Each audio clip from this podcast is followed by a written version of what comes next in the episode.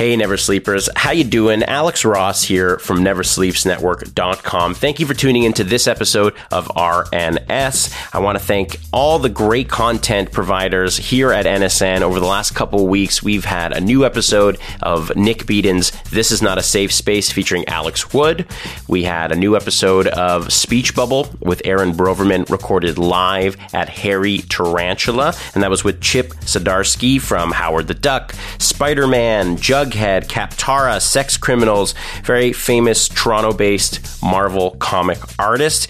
Uh, I want to thank Dylan Gott, who came all the way from the UK to be on this week's episode of The Potato Files with Jeff Paul. And of course, on May 23rd, we launch a brand new podcast, our first sketch comedy podcast with The Vest of Friends. Be sure to catch that May 23rd. Just want to say thank you to all of our exciting guests and to, of course, uh, our listeners. Thank you for tuning in, for checking out our original podcast from NSN. Thank you for listening.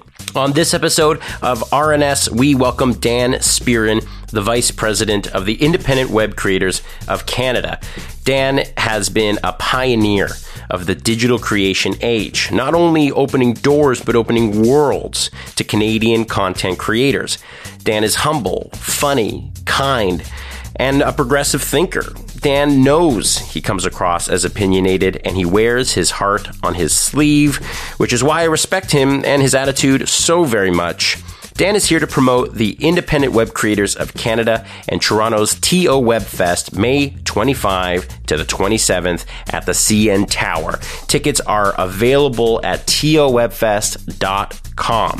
From YouTube's The Young Turks Network to his latest project, Creator Town, to this episode of Ross Never Sleeps, the VP of the IWCC, Dan Spearin.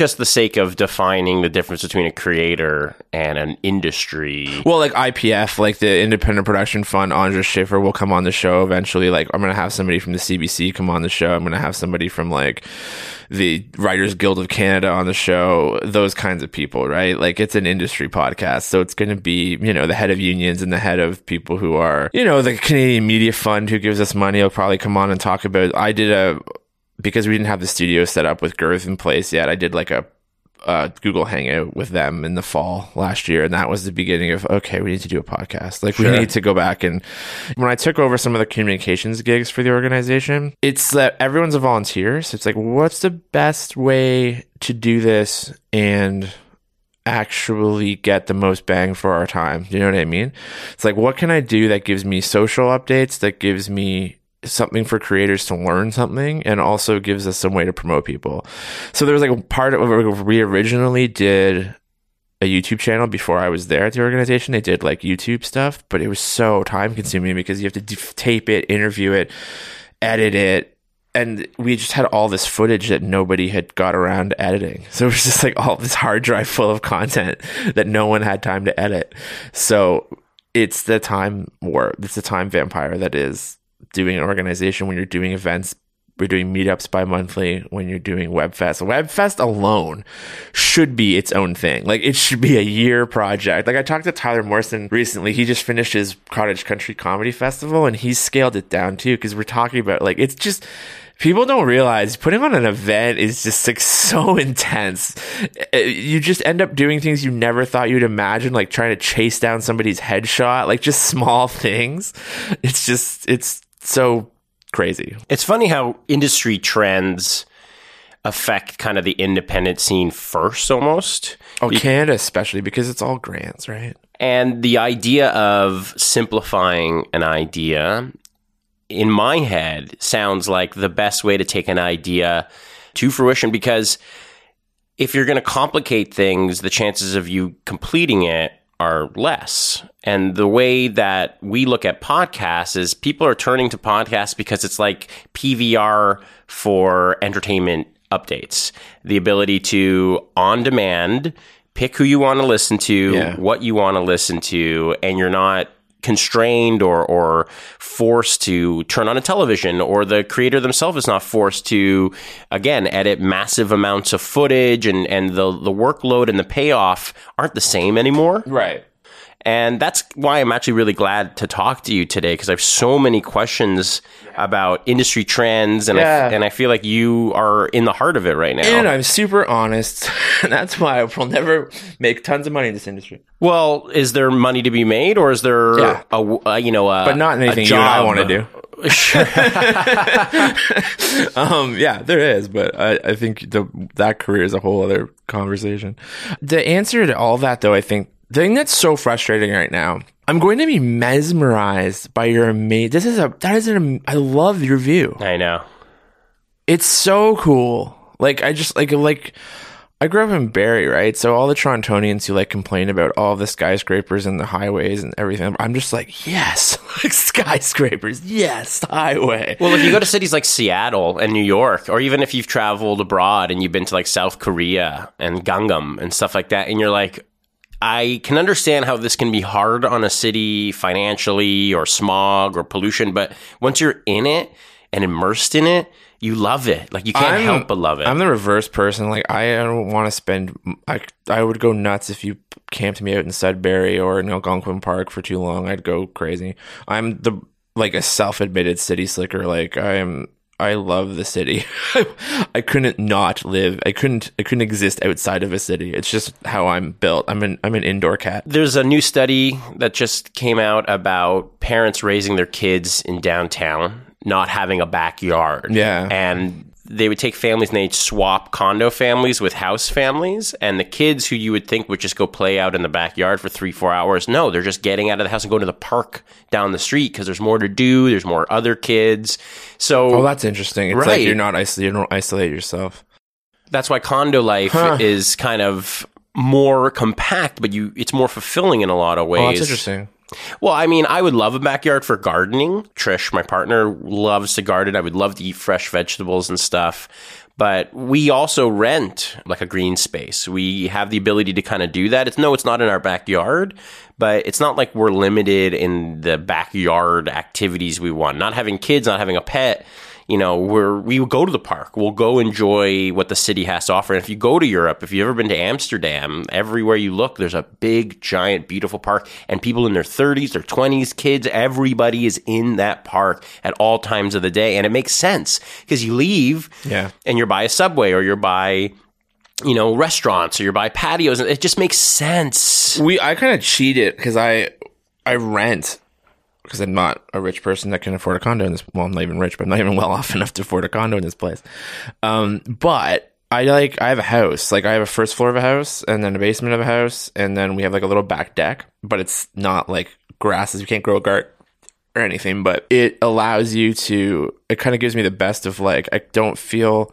I spent years in like basement apartments, and that kind of made me like underground or uh, you know and i i spent a couple years in like a stereotypical toronto apartment layout with you know either three story walk up and then like a 12 story thing. And it was those were okay but like it was nothing like this view downtown. It was all up in like Yonge and eglinton. And then i spent some time at at, at bayview and that east end. But then i moved to the danforth. And i kind of like the danforth like the middle ground for me where i get my city but i get enough of the like hokey small town like independent business thing that I'm like I kind of like this neighborhood feel. yeah the further east you go on the Yeah. danforth you're Yeah. like on a whole other planet like Yeah, it's well, like I'm right at totally Pape. disconnected yeah you're okay Pape, Yeah. Pape is all right Well, yeah, the the Danforth it's changing so much though. Like the East End, like that's how I went. One of the reasons why I went into Girth because the East End for me is convenient, but also because I really think that area is gonna blow up. Um, just because it's not developed. So like even on the the south of there, the Google's gonna looks like they're gonna buy the land and try and start doing some kooky tech stuff. Alphabet's putting in money there, so we'll see what happens. But it's the East End's going to get developed, right? Because the West End has been kind of cultivated to its final cultivation, the junction and everything. Like they've they've run out of places to trend up in the West End. So, So- I feel like the yoga moms are going to get a little bit more attention in the East End, and we're going to get a little bit more culture there. From what I can tell, Fingers crossed. Yeah, the East End is been quiet long enough where the West End's been like, oh, we're gentrifying, we're gentrifying. Yeah. But everyone's moving to the East End when they realize it's too expensive to Yeah. live in the West and End. Then, the, and then the same thing will happen in the East End, right? It'll be like the same gentrification. Well, the gentrification's already happened, but it'll be the same kind of like trendy shit that'll come up. And then the because what we always laugh about living in the East End, I've been there since 2008, is that they'll like arts magazines and the inter- independent press, like Toronto stops at Yonge Street. oh yeah, Nothing east happens. Like they're like, we have no idea what's going on in the east end of the city. Everything, every restaurant, everything that gets covered is all. The Danforth gets a little love because of the taste, the taste every year, but outside of that, nobody, nobody writes about anything in the east. It's starting to change because they've written so many things about the West End. I think they're out of, and they're they're trying to get more money too from advertisers, so they clearly need to like broaden the scope of what they cover. But it was always amusing living in the East End because we would start doing events for this organization, and we would try to like pitch an event for the East End, and people were like, "Why do you live so far away?" I'm like, "I live the exact same amount of stops Yeah. from Yonge that you do. you live farther away from the downtown core, but I'm on the East Side, so people were just like, "What is that magical land?" it's definitely this West End imposed sure, for sure. you know, feeling of West is best, so East can't even touch us.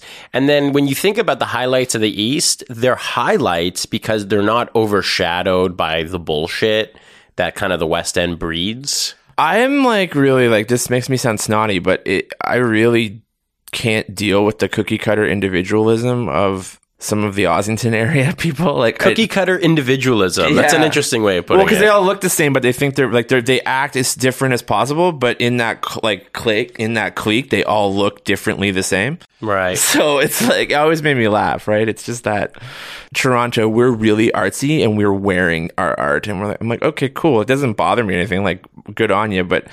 I don't know. I come from a comedy background. Like I'm, I come from a blue collar place. Like it's hard for me to walk down there and not roll my eyes sometimes. It's a millennial thing, though. Even though I don't we- think so. You It's, don't it's think always been like look, look at the '60s footage of Yorkville, right? It's the same exact. If you look at what happened to Yorkville and Toronto from the '60s to now, it's the same thing you're going to see like Trinity Bellwoods. Like you can watch it happening. It's the you know the Instagram filter kids are going to be our gross yuppie like they're going to be our awful NIMBY condo owners of the future.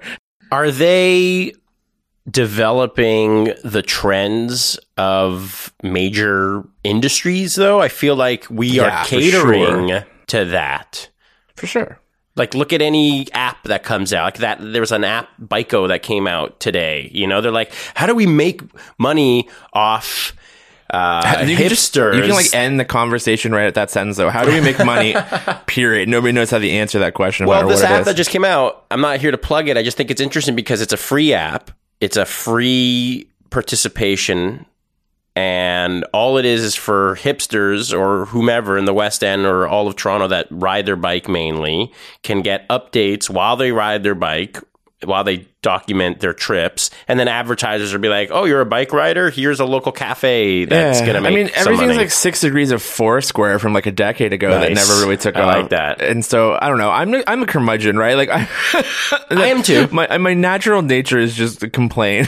it's just how I am. I don't think it's a complaining, though, more so that it's like, open your eyes. This is what's actually happening to those of us that aren't affected by that market. Like, this is how I feel. This is how I feel if, if it was my way, this is how I would do it differently. And, w- you know, it's easier to, to say than to actually do, but it's, Funny that you have to think in the free realm. You have to think, how do we make sure people aren't spending money? Did you grow up here? Yeah. Okay. Because I think that's really interesting. Because when I came here, talking about like the spending money and talking about the neighborhoods and stuff, is when I moved here when I was 19, 20 to do stand up, I really noticed that everybody was quadrant. It was like quadrants. Like this city, like you'd ask somebody in the West End where something in the East End was, or vice versa. And nobody would know. Like it was like if you grew up in this neighborhood, and so it was this odd thing because say what you will about car cultures like Barrie, where I grew up, or whatever, but you're forced to like because you have a vehicle, you get around to different spots more. Whereas Toronto, even if you have a car, you don't want to deal with the crap that is Toronto traffic at six o'clock on a Friday. So it's an interesting culture because the city's very much like there's tribes. There's a lot of different like neighborhoods, and people take their neighborhood almost to a patriotic level. And I think that's really interesting because like when you come from outside of Toronto, you there's not a lot of places in, where you're like, you know what, I am clearly from X area, and every- everybody be like, you're an asshole. like, what are you talking about? We're all from this city, but in Toronto. And I think the mega city probably haunts this city. You know, that happened when I was a teenager, so I didn't really pay much attention to it. And now I move here and I pay, I've read more about it in retro actively, right? Than I have when it actually happened. Because when you're looking at these things, you can tell the, the scars of making Scarborough, putting like all this, you know, East York and, and putting all the different burbs, if you will, into like the main core of the city and trying to have elections has become a massive train wreck because there's so much identity in your neighborhood here. And it's weird for me. I mean, I think it's weird from an outsider's standpoint because I've lived in a few places. I mean, I guess I'm patriotic about the Danforth area now, but that's a whole other tangent. So you're saying that it'd be a lot easier, even on our government, let's say, if Scarborough was its own riding, its own individual entity. Well, a lot of that stuff was, right? It was the mega city that stuck everything together. So I don't know. I feel like it seems that like they people for whatever reason in Toronto, maybe the new folks can, but the old folks who've been around who are OG TO livers, they don't seem to be able to get out of that headspace. Like downtown versus, you know, Scarborough is just like it sounds so silly to me. But here, I used to do these things at the Academy of the Impossible, and it was all about Toronto, right? And we would have these debates and salons about things, and there was just this like Toronto downtowner mentality.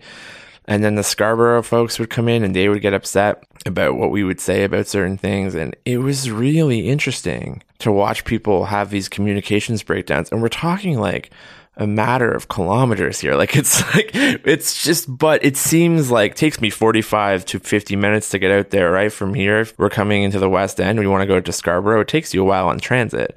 So there's this idea that it's such a far ways away just because you're on transit. But if you got into a car, you could get to Scarborough fairly quickly. well, it depends on what time you hit the DVP. Right, but I mean, if we all of a sudden just like removed traffic from the equation, if we're just looking at a Google map, if you will, you know, it's not, we're not that far. And we talk about them like they're far off places. But it's because we're so many people and we're trying We're to. not in the grand scheme of many cities. I don't know. I- It's, I think for our infrastructure, I'm just saying. yeah, our infrastructure is a mess. It's like everything in Ontario, I don't know what we did. It's like, I come from Barrie, right? And there's, it's like, Crazy development right now. Well, when I was a kid, it was like the fastest growing city in Canada. So when I was a kid, it was 70,000 people. By the time I left for school, it was 140. So literally doubled. So it was like a bad Noah's Ark thing of like two of every box store, just like all of a sudden Oh, showed no way. up. And like, okay, that makes sense. and then it was it was an interesting place to watch and that started to happen so all the development happened in the south end and so the original Barrie people would start to like well we don't care about the south end like as if it was like Wow. a, a weird civil war Doesn't all of a matter where you are, Yeah, that's gonna happen. so yeah the, it's it's a hum, it's definitely a humanity thing well, I grew up in Thornhill. Right So right in between downtown and Barrie, you could say. I would ride basically both waves. You go up north to visit friends or you go down south to go to school or to work or whatever. So Thornhill was this interesting in between. We were kind of developed. We had a lot of older generations already in there, a lot of mix of people. And then when I came downtown, I was like, oh, this is what real life is like. You know, even when you go to Barrie, you're like, okay, there's a beautiful waterfront and there's cottages, even. There's like kind of like this cottagey country feel out there, which is why I find Thornhill to be this funny middle ground because you go south, you're downtown, you go north, you're up north. And when I finally started going to Ryerson and, and started working and living downtown, you realize you are a downtown person very quickly, or you're like, no, I'm back. Send me back to the burbs. Send me back to Barrie. But I feel like people like us in the industries that we choose to be a part of, you have to be downtown. You have to be in the heart of it, or that's almost like a loss of opportunity. Yeah, and it's interesting too because a lot of people talk about the poverty situation where you know it sucks being poor and living in Toronto, and I agree with that. But it sucks worse being poor and living in Barrie. Yeah. because you need a car and you have to get around, and the cost of living. It's not the, the difference once you add in car insurance and, and all of the things you need to get around and live your life. It's it evens out pretty quick. Whereas here, I can get to like the best concerts, the best like art in general, and I can do it all on public transportation. I can get to everything I need to do work wise. And so you leave the outside of the GTA and it takes you like six hours to get a bus anywhere. Like it's just because there's not the people, the concentration of people. So there's not the need for solid public transit. So you're sitting there waiting for like a, for a, a downtown bus in Barrie, you could be there for like half an hour. So it's just it's it's just not convenient to live. It's a mentality, I think, in a lot of ways. I think when you move to Toronto and you're ingrained in it, you're almost spoiled to a point that you don't even realize that you're spoiled. When you're in Barrie, it's a Wednesday night and you're like, what are we going to do? Where are we going to go? We're going to drive an hour Tim and a Hortons half. parking lot, baby. Well, that's just it, right? Like, I mean, that these are the the choices you make when you move to a home. If you want to purchase a full sized home, if you want to wor- live in a developed neighborhood that is kind of cookie cutter, that has big box stores. Where Toronto, any day of the week for under ten bucks, you can get a drink and enjoy yourself for live entertainment. Um, talk about just seeing live concerts. Like over the this past week, Wolfpack, this crazy blown up band from Brooklyn, played three nights at the Phoenix, sold out shows. I live in the West End. Phoenix is Sherbourne area. Um, That was my first apartment downtown Toronto. Sherbourne like a and, uh, block north where that No Frills used to be. hold on, the White Building. No, it was, it was it's it was five five five Sherbourne. It was an apartment. It's not there anymore. I think they tore them down to build condos, but it was right above the No Frills. That's not there anymore either. There was a No Frills up on Sherbourne, and it was there was an apartment building. There was three. It was like five sixty five, five five five, and I don't know something else. So it was just just north of the Phoenix. Was it sketchy? Well, I mean, we'll get into like the whole problem of what sketchy is and isn't, but yeah, I mean, it was like it was definitely a culture shock for somebody who came in from white bread Barrie. Sure. And I went to Humber and lived in the West End, and there's really no neighborhoods out there. I was at near, I lived right on top of Lakeshore campus in an apartment because they hadn't built residences yet. And then when I moved downtown to do stand up and do things, I moved to like Sherbourne, and it was yeah, it was it was a little bit of an eye opener. I don't think it's sketchy in, in what you would think of as like was I afraid for my life or anything? No, but it was like definitely there was a lot of immigrant families and and Oh, really? and um and and just families that didn't have money like and I didn't have money. I was you know so. I kind of like laugh. It's funny because I think there's a lot of white kids that have no money and they move downtown Toronto with other people that have no money, and I hear them be like, "That was sketchy." I'm like, "Dude, they're in like the same income bracket that you're in. Like, it's just Yeah, it's mostly it's just you- white privileged rich kids who are like, Yeah. or semi rich kids whose parents aren't paying for their rent anymore, Yeah. being like, oh my god, an ethnic person. Yeah, like I've never seen this before. silly.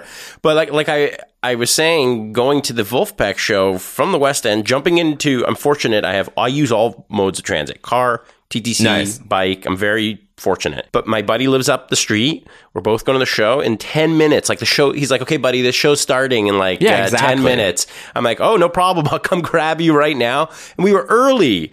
We, you know, it- it's, uh, we're spoiled in that way. Even if we took the subway, would have been early. My point being is, the city is small when you need it to be small, and then the city is big when Yep. you need it to be big. And you, it's kind of how you act in the city, right? There's a lot of people who don't realize how small the city is. They have to live in it longer, or get out of their bubble. Or if they're living like Parkdale let's say and they're really craving good Indian food you jump on the King or Queen streetcar and you ride it all the way to Greenwood and Gerrard area and you go to Little India and you ride it back. But most people in the far west end are like you know what? I, I wouldn't I would rather not spend 30 plus minutes on a streetcar to get the best Indian or ethnic food in the city. So you're kind of, it's funny, you, you, you'll go for what you want or what you need, but when it really comes down to it, unless you're willing to really enjoy the city for its grand size and what it actually has to offer, you're primarily staying in your little bubble. It's really weird to me how that happens. though. it's so interesting. Like if I wrote a book on Toronto, that's literally what I would focus on. Is how people like stay in their quadrants. yeah. and it's uh, it's just an interesting phenomenon for me. But we're spoiled in the sense that Toronto, in every quadrant, has pretty much what everybody needs Oh, when yeah, you're in 100%. there. So that's part of the, the problem and the the solution, if you will. And I'm a big fan of Toronto because I've tr- I've been traveled. I've I am well traveled. I've been to other cities that either remind me of Toronto or when I come back, I'm like, yes, I know why I want to live here. Like I if I one day had an opportunity to live somewhere else, where would I live? Maybe Amsterdam, maybe New York, maybe even Seoul, South Korea. But what I love about Toronto is it actually, because it's a newer city of sorts compared to like New York, compared to like European cities, it kind of has taken a little bit of everything from other past cities' experiences. And Toronto's definitely a melting pot before it was a melting pot. Before it even embraced the fact that it was a multicultural phenom. Toronto was built around that and, and it's kind of built from that. I always say Toronto is the love child of Amsterdam and New York Interesting. because it's got the New York vibes, city wise, and everyone's in into the pot culture, the cafes, you know, the kind of laid back aspect that you would get in Amsterdam. And when you go to Amsterdam, you meet all the young people. Nobody's from the Netherlands. Like you, you meet people like, oh, I'm from Oh, Greece. I'm from Portugal. I'm from because all the countries around Amsterdam who are kind of this chilled out, you know, city mentality with the kind of stoner vibes and whatever you're into go to Amsterdam. They move Right. to Amsterdam. They go to school in Amsterdam. And Toronto is that same thing.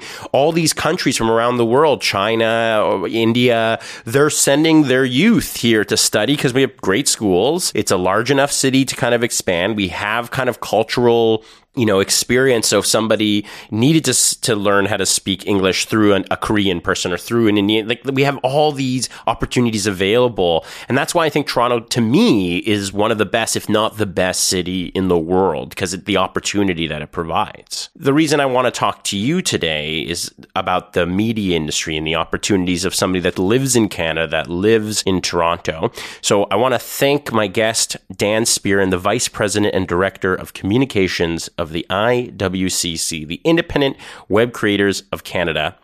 My guest, Dan Spearin, you have seen it all. You're credited as one of Canada's first YouTube partners. Uh, your past work is like a long list of Canadian media accomplishments from working with MySpace Canada, CBC Radio, Rogers TV, and more. But for those who don't know, you're currently working on Creator Town. Creator Town films and records in Girth Radio Studios. Uh, you have to talk about Girth Radio. I also want to talk about what a YouTube partner is. Um, are you still working with YouTube directly? So the YouTube partner back in the day uh, was when YouTube had no idea what it was doing. So it was the very first thing. So YouTube starts in 2005. I'm on it in 2006. And then I was doing like morning shows and things like that, being like, What's a YouTuber, Dan? And I would go on, you know, being like, What YouTube is. So, like, how far we've come, right? Like, it's just crazy. Now I'm here for TO Webfest, and there's Buffer Festival in this fall that Corey runs, and he was also an original YouTuber. So, you'd get an email from an actual human being. Also, how far we've changed in YouTube. You'd get an email from a human, a, a guy named um, George Strompolos, and he would send you an email, and it would be like, "Would you like to be a partner?" And everyone knew what that email was. It was like a like if you were in the YouTube cult, if you will, at that time of creators, and it was the ability to monetize yourself. So that's all it was. It was like there was a handful of people taken, but it started in America and it started to move outwards after that. So when you're in Canada, you got that email. You're like, oh my God. And I had a television series at that time. And we got the email while we were about to launch a TV series. So it just felt like everything good. And we were having a good year. You know what I mean? You just, everything was going our way. And, uh, but what's funny about that was back in the day, Viacom was going to sue YouTube off the planet. That was the rumor, right? Like they, they had tried to shut YouTube down for like putting all this music online, and MTV saw them as a threat, obviously. And uh, Viacom's a parent company of Comedy Central, and they were upset about the Daily Show clips and South Park and all of that stuff. So it was the early days of you know what was seen as piracy. Now we just I think people have given up on trying to stop it in a lot of ways. You they just there's the volume is too large to try to stop it entirely. So content ID has got a lot better since those days, but that's what YouTube partner was. So what I did was I I because I thought Viacom because we th- we didn't know what was going to happen to YouTube in general. Google you know bought them so, anyways, the cliffs notes of that conversation, the Wikipedia entry of that pe- period of life was the idea that we went to television and started to try to match TV with web projects. So you mentioned the MySpace thing. That's what that was about. It was like I knew that iChannel, which was a TV channel in digital cable Siberia in Canada, they had a studio space. They had cameras and the floor director and all those things I needed to make content of a higher quality. But I said, what if we partner you with MySpace so people my age can actually see what I'm making? So that's what that, that's what that came about. We did an election special. It's like the first multi-platform election special. And it was all based on millennial issues in 2008 and interviewed Jack Layton and, and did that whole thing. So that's where that whole idea came from though, was trying to match the internet so I left YouTube because I had so much other projects on the go. I didn't have time to like be a vlogger every day. And I never really vlogged. I did sketch comedy on YouTube because I got tired of seeing the same six faces at the Riv and everywhere else in Toronto. Because at that point, it was sort of, I felt like there was sort of a lull in Canadian comedy. I mean, you know how that is. It's cycles, right? The stand up scene wasn't really booming. It was just sort of a slow period. So it seemed to make sense to go where everyone was as opposed to, just the same seven people in a room. And we were doing video sketch with Jared Sales and Nathan Fielder at the time anyway in the same room. So everybody had started from that little clique. They started to move to the internet. That was when I was like, I kind of started to miss YouTube. Ended up going back to it with the Young Turks, which is a news and politics channel. And that was when that happened. Well, so I want to talk about that. Probably now, today, known as one of the biggest online media networks. Mm-hmm. Can you tell us what the Young Turks is, you know, and and your involvement with them? Sure. Uh, the Young Turks Network started out uh, way back in the day on uh, on um, Sirius Radio as a as a political politics show, as well as a YouTube series that shot video, and it was the little engine that could kind of story. It be it was Cenk Uygur with you know bringing a couple of his friends, Steve O, who's a producer, and you know also now like runs the damn thing. um, makes sure the trains run on time.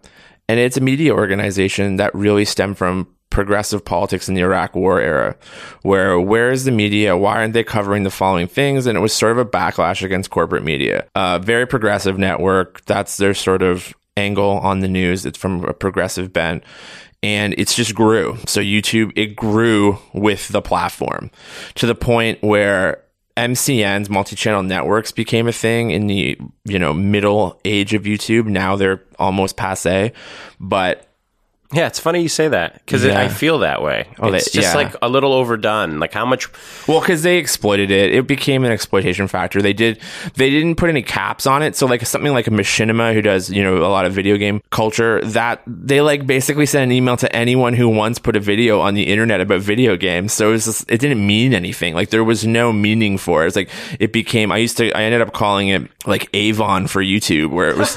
It was just like want to like come on our multi-channel network It's like a pyramid scheme. it was a pyramid scheme. And so YouTube, but the, the Young Turks Network version of it, I liked because they kept it small. So there was only 12 channels Not anymore. in the network, in the MCN. Seems like there's No, there's that's different thing. So there's a lot of shows on TYT, Okay. but in the multi-channel network, there was like half a dozen shows.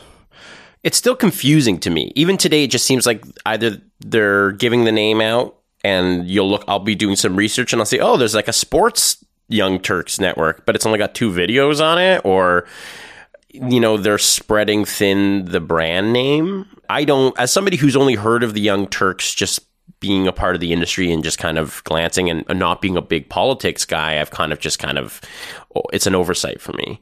So having you in today, I'm I'm I'm really interested to to talk about the Young Turks because it seems like they're still playing a large role in the kind of base that YouTube was. Do you know what you would say that their role and their purpose is these days? At one point, they decided they were going to come to Canada and they were going to conquer the universe. So they were just uh, like, there was whispers of them going to England. They were going to start up in Canada. We were like the affiliate almost. Like you're talking about slapping your name on stuff. So if you want to think of it in old media terms, it'd be like how Buffalo's channel is from NBC, right? So they share resources and they, and they, they share a sort of a marketing bent and it was an it was a way to be on YouTube and get above the noise.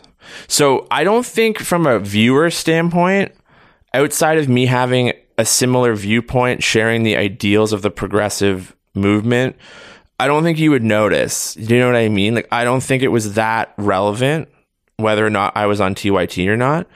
Um, but you probably found me because I was on TYT. So from a creator standpoint, it was really relevant because 400 hours go up a minute on YouTube. How do you find me? Well, if I've already got a built in audience that's willing to throw my content up on their page to be like, have you checked out this channel? It's a huge advantage. So that was the reason for me why I did it. But I agree from a viewership standpoint, you just see TYT slapped on a whole bunch of different shows and you're like, it's confusing. yeah. And I mean, it's the biggest problem for TYT and I think all YouTube channels is that you weren't building on television right? You weren't building on something that had been around for 40 years. You were building on something that really took off in like 2007.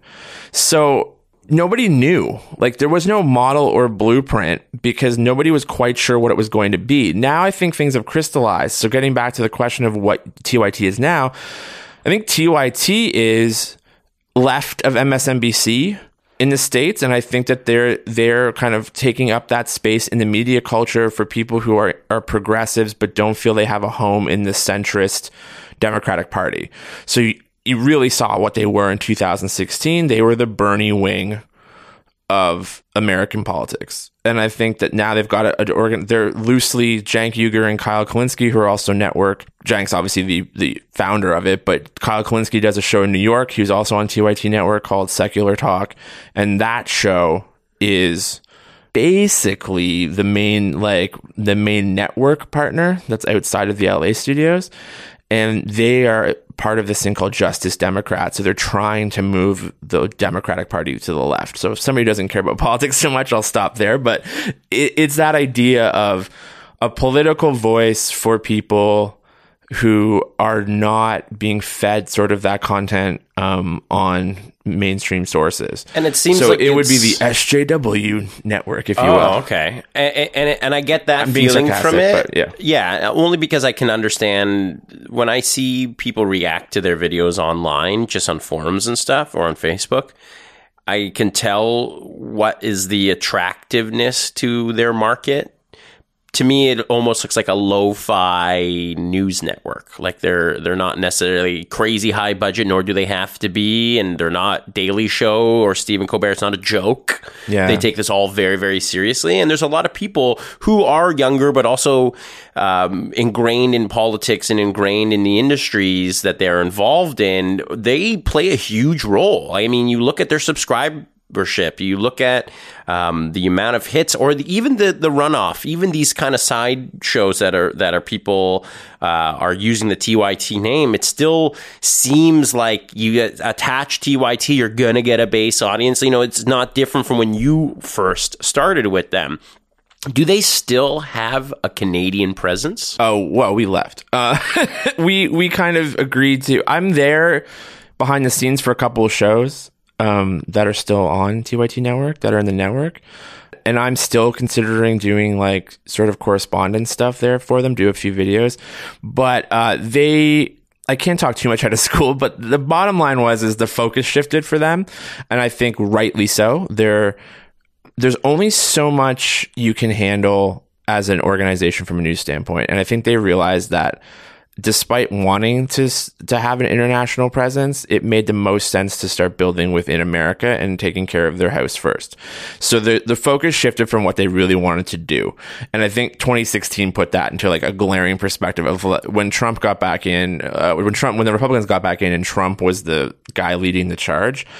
I definitely think that the focus narrowed to we have to save the Democratic Party from themselves. This is, you know, what they believe. And that became the focus. So, as a Canadian who kind of wanted to do a, our show was always a satirical take. Like, so you just brought up, they took it really seriously. My show did, but didn't. Like, I always saw myself as doing a comedic news show. And there's a couple of clips where I might have got a little bit more serious, but a lot of the times, like, our focus was there's got to be a joke in this bit somewhere. And it was clear to me that there wasn't an audience in that place as much as there used to be for that. And also, I wasn't as happy as other people were to be super hyper partisan. I wanted a larger conversation and I wanted a nuanced conversation.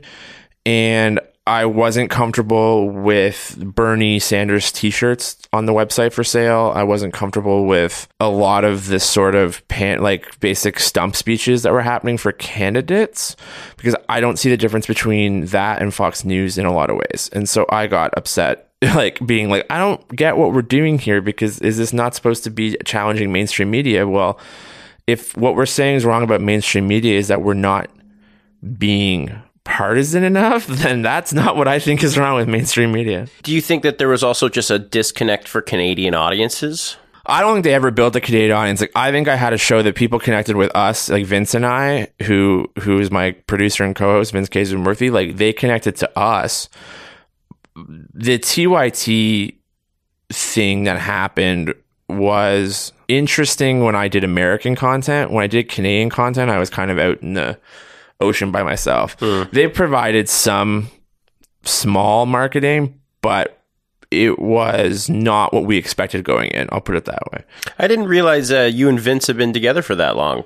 Vince and I produced our first series. I brought Vince on as a producer for my first TV series in 2007. That's how we met. I then- met uh, Vince at your Creator Town. Yeah, yeah, he's the producer of that too. Yeah, no, we've stuck together since then. I don't believe, you know, talking about tips for creators and things like that.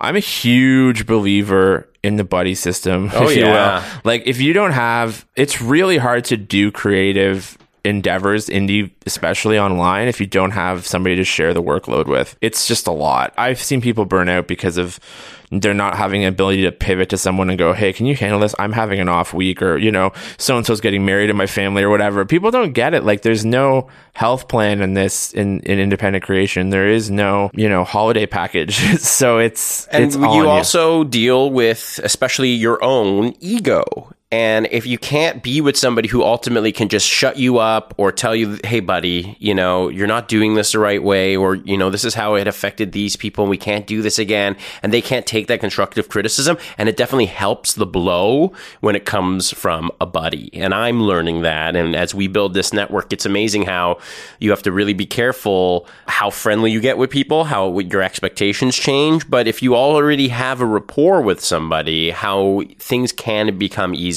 You have to give people ownership though too, and I see that like a lot of the biggest problems I've seen with people who enter partnerships and they really want the control. I mean, there's a funny television series called Girl Boss that's out right now on Netflix that's dealing with that sort of independent startup mentality and how you get into trouble. There's an interesting part of that equation though, because you have to give up control of something. Like you oh, have to yeah. give somebody ownership. And there's a lot of partnerships that I've seen dissolve because it was really somebody's vision and they just needed help with the workload. But eventually that person's like, wait a minute, like, why am I here?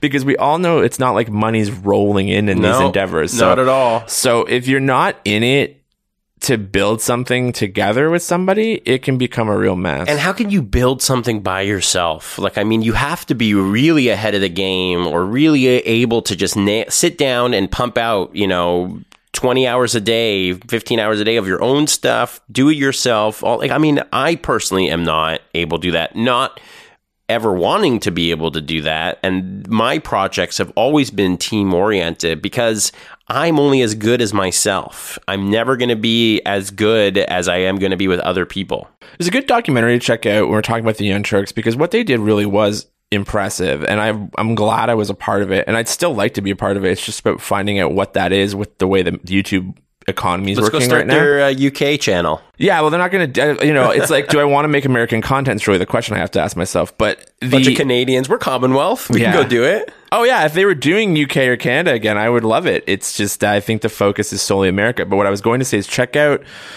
Mad as Hell, which is a documentary about their rise, and it, it's even if you're not into politics, you're not into you know i i- progressive politics. It's still interesting from a model standpoint. You're seeing Ezra Levant try the alt right version of it here in Canada with Rebel Media. So That guy's an interesting dude. yeah, I mean, it, it, Crazy. try not to remove dude. yourself from like oh dear god these people are horrible or i don't like what they have to say and, and think of it if you're a creator more and like what are they doing that works why does this work it's a lot about neat finding your niche bubble and just like catering to them His shtick worked for like a second. yeah i mean there's always going to be in politics especially but you're seeing that more with web series and content there's the game of how do you get the niche market. So whether that's bronies, whether that's people who love vinyl from 68 to 74 or something like whatever your niche, hyper niche is the better.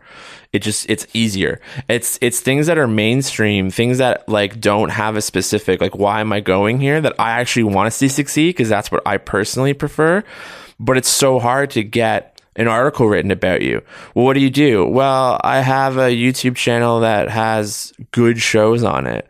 But if you're like, I have a YouTube channel that caters to LGBTQ content, that's a niche, right? And that is awesome because those voices weren't heard. And that's what's so amazing about the internet.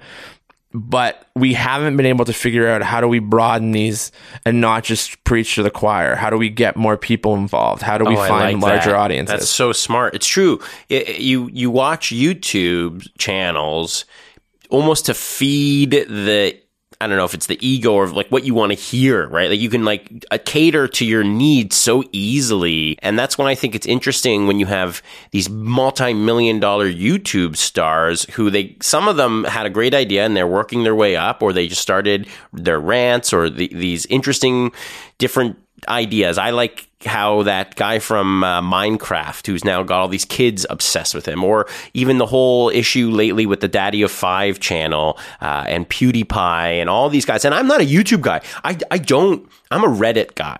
I get all my news. I I get all know if you my should say that out loud in 2017. I don't know if I feel safe in your apartment now. Why? Are you serious? I was being sarcastic, but are, you don't know the? Are, are you unaware of the reputation of the redditors? Well, I mean, they're not any worse than um, 4chaners. if, that, if that's your bar, you're really in trouble.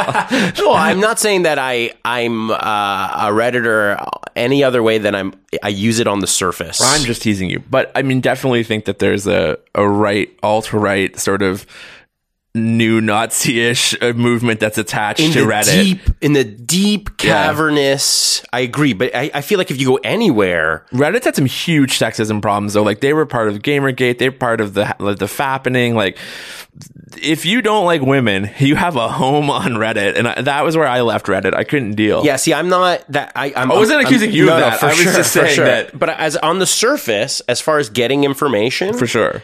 I don't frequent because Facebook is is almost the worst because like is worse than that in the sense that there's all these people that are voicing the same opinions, but you know exactly who they are, and that scares me even worse. With Reddit, you can like get away from that, right? If I if I don't like a certain comment, if I don't like a certain user, if I don't like this, and just like Facebook, you can block them. But with Facebook, you can click on them and be like, oh my god, this is what this person looks like. This is their family. This is where they live, and these are the opinions they're openly voicing without you know hiding. It's kind of scary. Where Reddit, it's just like, okay, I want my subreddits to be funny, awe, video, you know, that's it. And I keep it to what I like. Yeah, exactly. And I, I can get the information, but I see the news, right? I see what comes up on the front page, you know, like the PewDiePie scandal, like the Daddy, and the Daddy of Five scandal, I was obsessed with, which I, I loved your Facebook post about it, by the way. And I think that we're getting to a point in the industry where YouTube is falling on its sword in a lot of ways with the whole, you know, all these people are coming together to kind of expose YouTube, even though they're a part of YouTube. So they're kind of like, oh, we have to really care for the right people here. And also at the same time, YouTube is like, oops, we didn't realize that, you know, we're showing the abuse of children, you know, but that also opens the big can of worms. Like, what else don't you know that's going on YouTube? The era that we're in right now, why I joined the IWCC, because I was just a creator. I got invited to be a panelist at the first WebFest, and that's how I ended up ending up joining the organization. That what I'm seeing is really problematic, and the, and the and the problem for me is that we lived in the Silicon startup area, right? Where the idea was that we're going to monetize people. Like you are what's worth something. And that concept in itself, you're on Facebook, Facebook's not worth a damn. It's all of us that are worth the damn. It's that you're you're crazy aunt on Facebook, what we always mock. That's the model of business. So YouTube, you're talking about when you you just literally talked about Reddit as I I these are the news items that I see. True. But it's also the tail wagging the dog in a lot of ways. It's the community and what they like. So the problem for all these platforms is you have to constantly churn the community. You have to somehow top down stick your fingers into things. Otherwise, you end up with what Reddit happened, right? They've had a ton of problems up top from the CEOs leaving and sexism against, you know, people that they thought were changing Reddit. There are too many women on Reddit. All of these arguments that happen with their users on those platforms.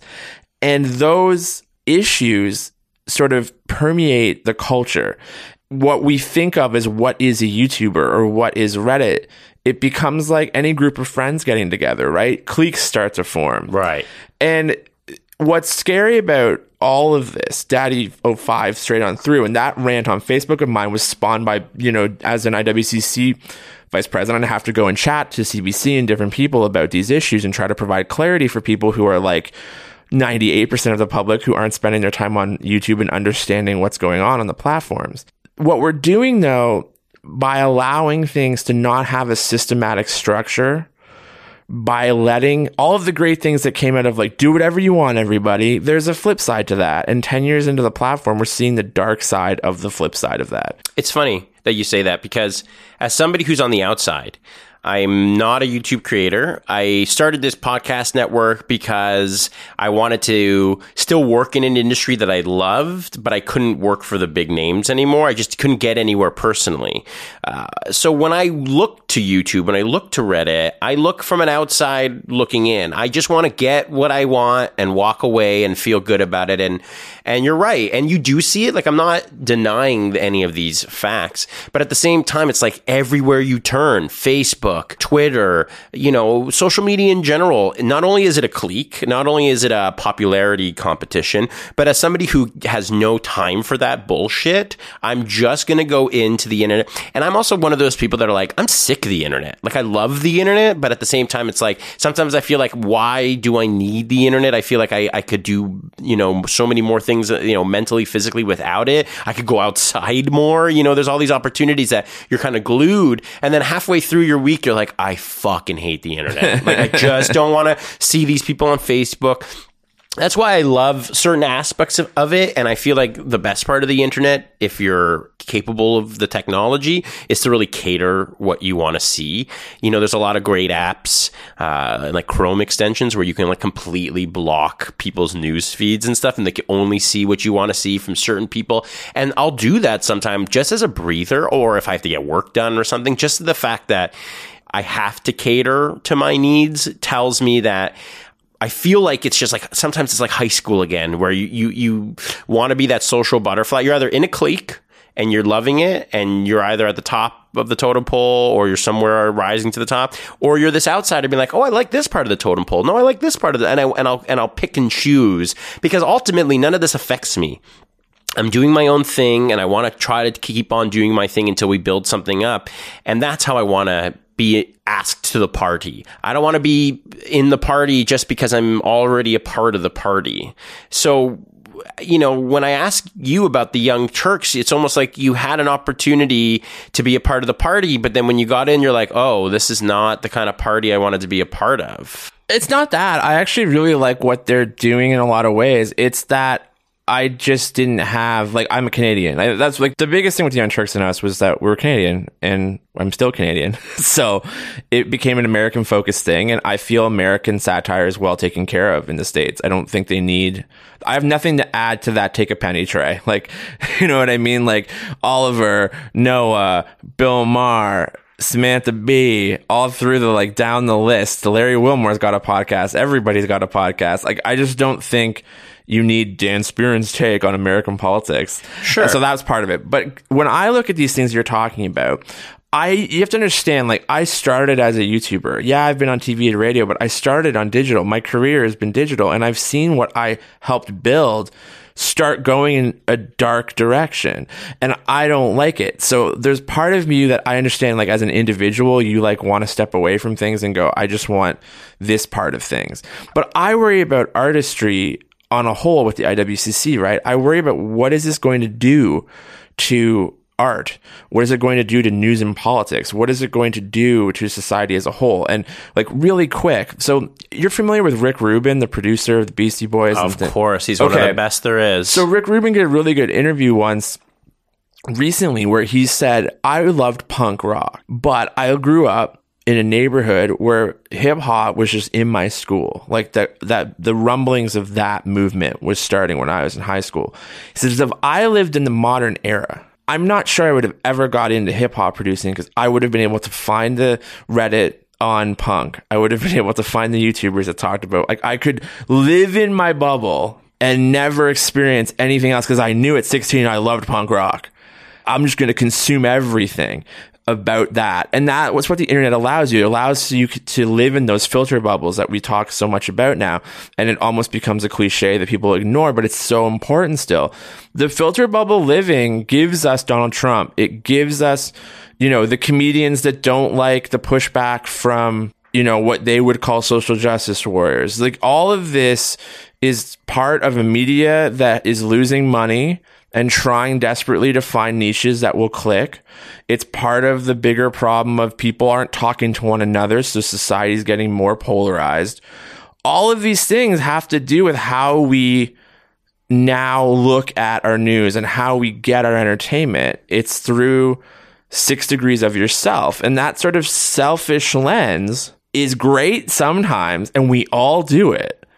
But there's an effect that it has on the toll of you know society and and what we're going to have to deal with because real things need a community to deal with them. You need to talk to people who disagree with you. You need to do things. I mean, you don't have to in pop culture. You can like just the Beatles and spend your entire life now on the internet and you still want to get through all of the information that there is about the Beatles, but it's a boring life.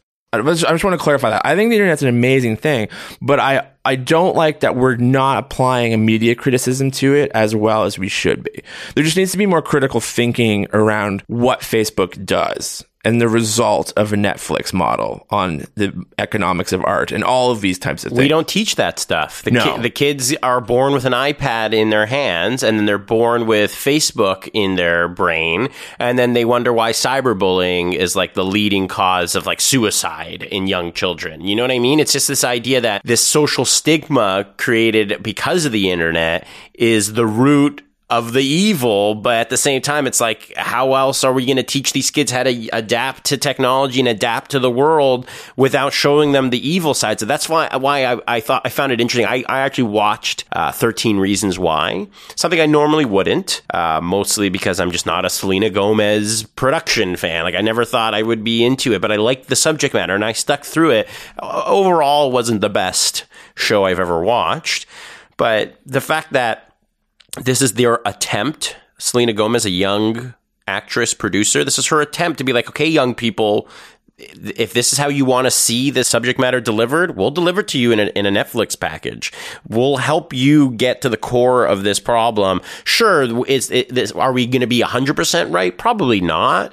But it's going to start this conversation. And it's funny, we always joke about starting the conversation. And I see every day, and, and, and I approve of these things. You know, people on Facebook all the time share, copy this, this helpline or, or, or whatever. And I'm all for that. But at the end of the day, how many of people are reaching out to their best friends, their buddy systems, and being like, buddy, how do we really get you the help you need or what is going on or, or, or how are you? How's your family? You know I, I, I think there's a major disconnect especially in younger millennials. I, i'm a millennial but uh, you know You're old man millennial like me. Uh, yeah, that's just it. Like I, we see the split in the generation, and as somebody who's starting this network, I don't want to talk too much about myself here, but the idea really is we're doing this to build this kind of community, this kind of you know introspective look on the industries that surround us and how they've affected us, and how we are limited in our abilities to talk or voice our opinions or, or start these conversations. And that's why I love podcasting. That's why I love radio, and I love this new wave form of radio.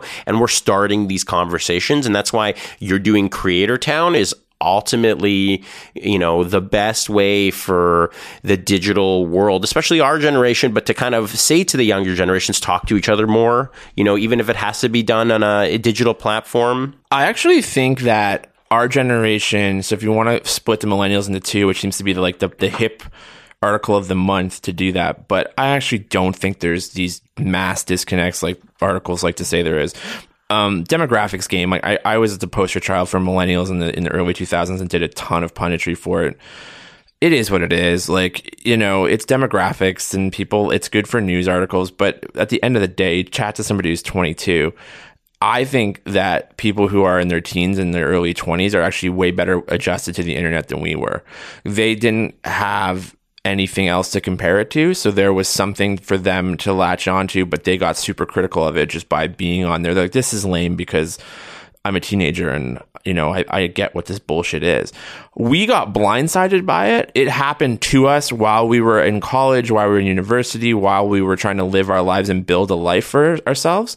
And at the same time, a lot of us didn't have the opportunities, didn't have jobs, didn't have a lot to do. So there was this sort of you know work, unemployed millennial that was on the internet and we got sucked into it. Sometimes people were you know escaping through their phones but we remember a time when that wasn't a thing. I think it's fucked up our generation more than it has our part of millennial like the first half of the millennial tail more than it did the, the latter. I think that we're the ones that got the most like you know sort of our compass got shifted. Well, 10 years ago, when I was in university, I thought I was going to work for a major broadcaster. I thought, you know, I would be a lifer at the CBC Right. or, you know, MuchMusic was my dream at the time. Right. Because everything got disrupted for us, whereas the 18 year old entering the industry now kind of gets what YouTube is. Oh, yeah. They get the difference between what Facebook and YouTube are. In 20, in 2007, I had no idea in 10 years where what YouTube, if A, it would have got sued into the ground by an old media company, if they would run the world. And now, you know, now you kind of get what everybody's place in it is. Even hyper niching, you know, from in my world where I worry about entertainment, right?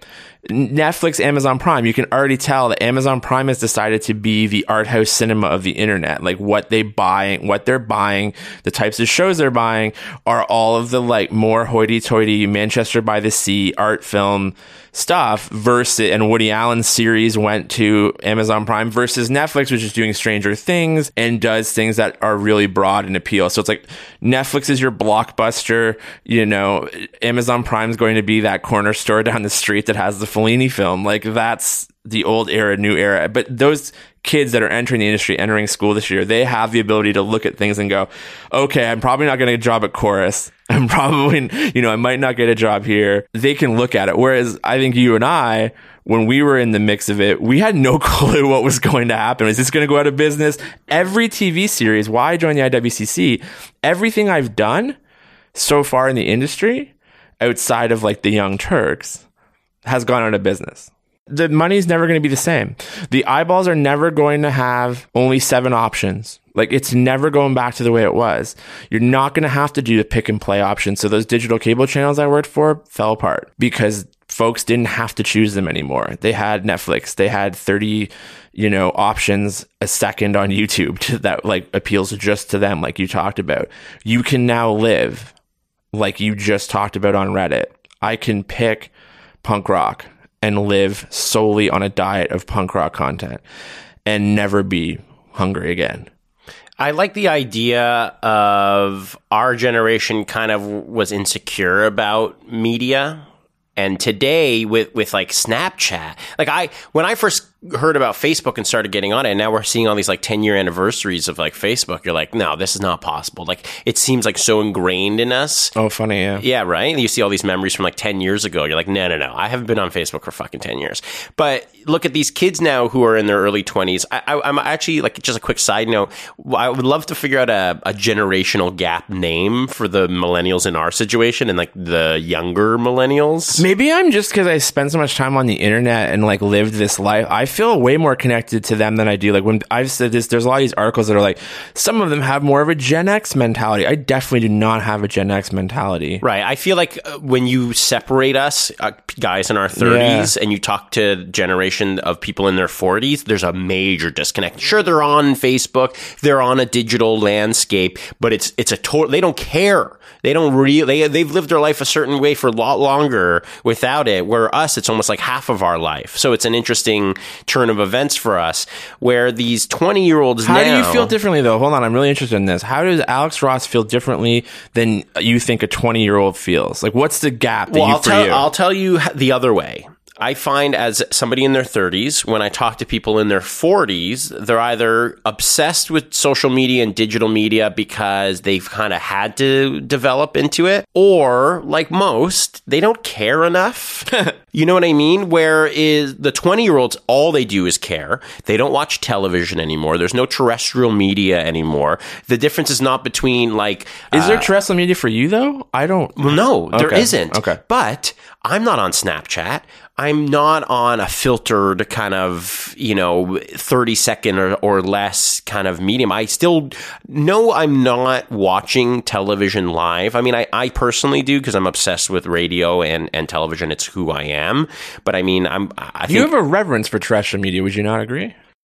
Absolutely. Right. But I don't think the 20 year olds do. No, of course not. But I'm just saying that I don't even. I don't think really. Well, but, yeah. I, I, I think it's ingrained into me because I'm an old soul and like I, I love. Yeah, like, that's not true. I'm totally full of shit. I totally do have a reference Do for like you? Letterman and I, I don't know why. Just uh, like, movies and like that's yeah. what I'm saying. Like Mary Yeah. Tyler Moore or like Laugh-In or like Yeah. Bizarre. Like I'm, I'm I'm obsessed with the the days of yesteryear because I think they did it the best because they For didn't sure. have they didn't have the restrictions we have now. And I'm not even talking about restrictions technologically. I'm just talking about mental, physical, like time period. Like that's why Johnny Carson's the best. Like there's nobody like you look at Conan, he's crazy, he's funny and stuff, but he has to be. Johnny Carson didn't have to be. It's funny though because I spend so much time. What's really weird about that is I've actually found. I don't know how you feel about this, but I'll tell you two things about like the new era, right? Which is why I think a lot of times we put too much emphasis on like the difference in platforms. Like that we get to we we dive down the McLuhan hole, and sometimes I think it gets silly. So when TV was television only. I didn't watch a lot of one hour dramas. I wasn't a TV guy. I loved film and I loved comedy. But I didn't spend, I didn't watch The West Wing when it was on television when I was younger. I didn't watch ER. I didn't watch. same, same. But now that I, and Sopranos even, I didn't watch HBO hour long dramas. I just wasn't on my radar. But as soon as net, the Netflix model happened, I've like consumed all of those shows because it's just accessible to me It's in a way. Yeah. And so in a lot of weird ways, I think that, for example, you just mentioned Johnny Carson. Outside of my aunts or my grandparents who had like the best of video collection, I never saw Johnny Carson. I'm 34. Johnny Carson went off the air in 92. I'm nine years old. I was not awake.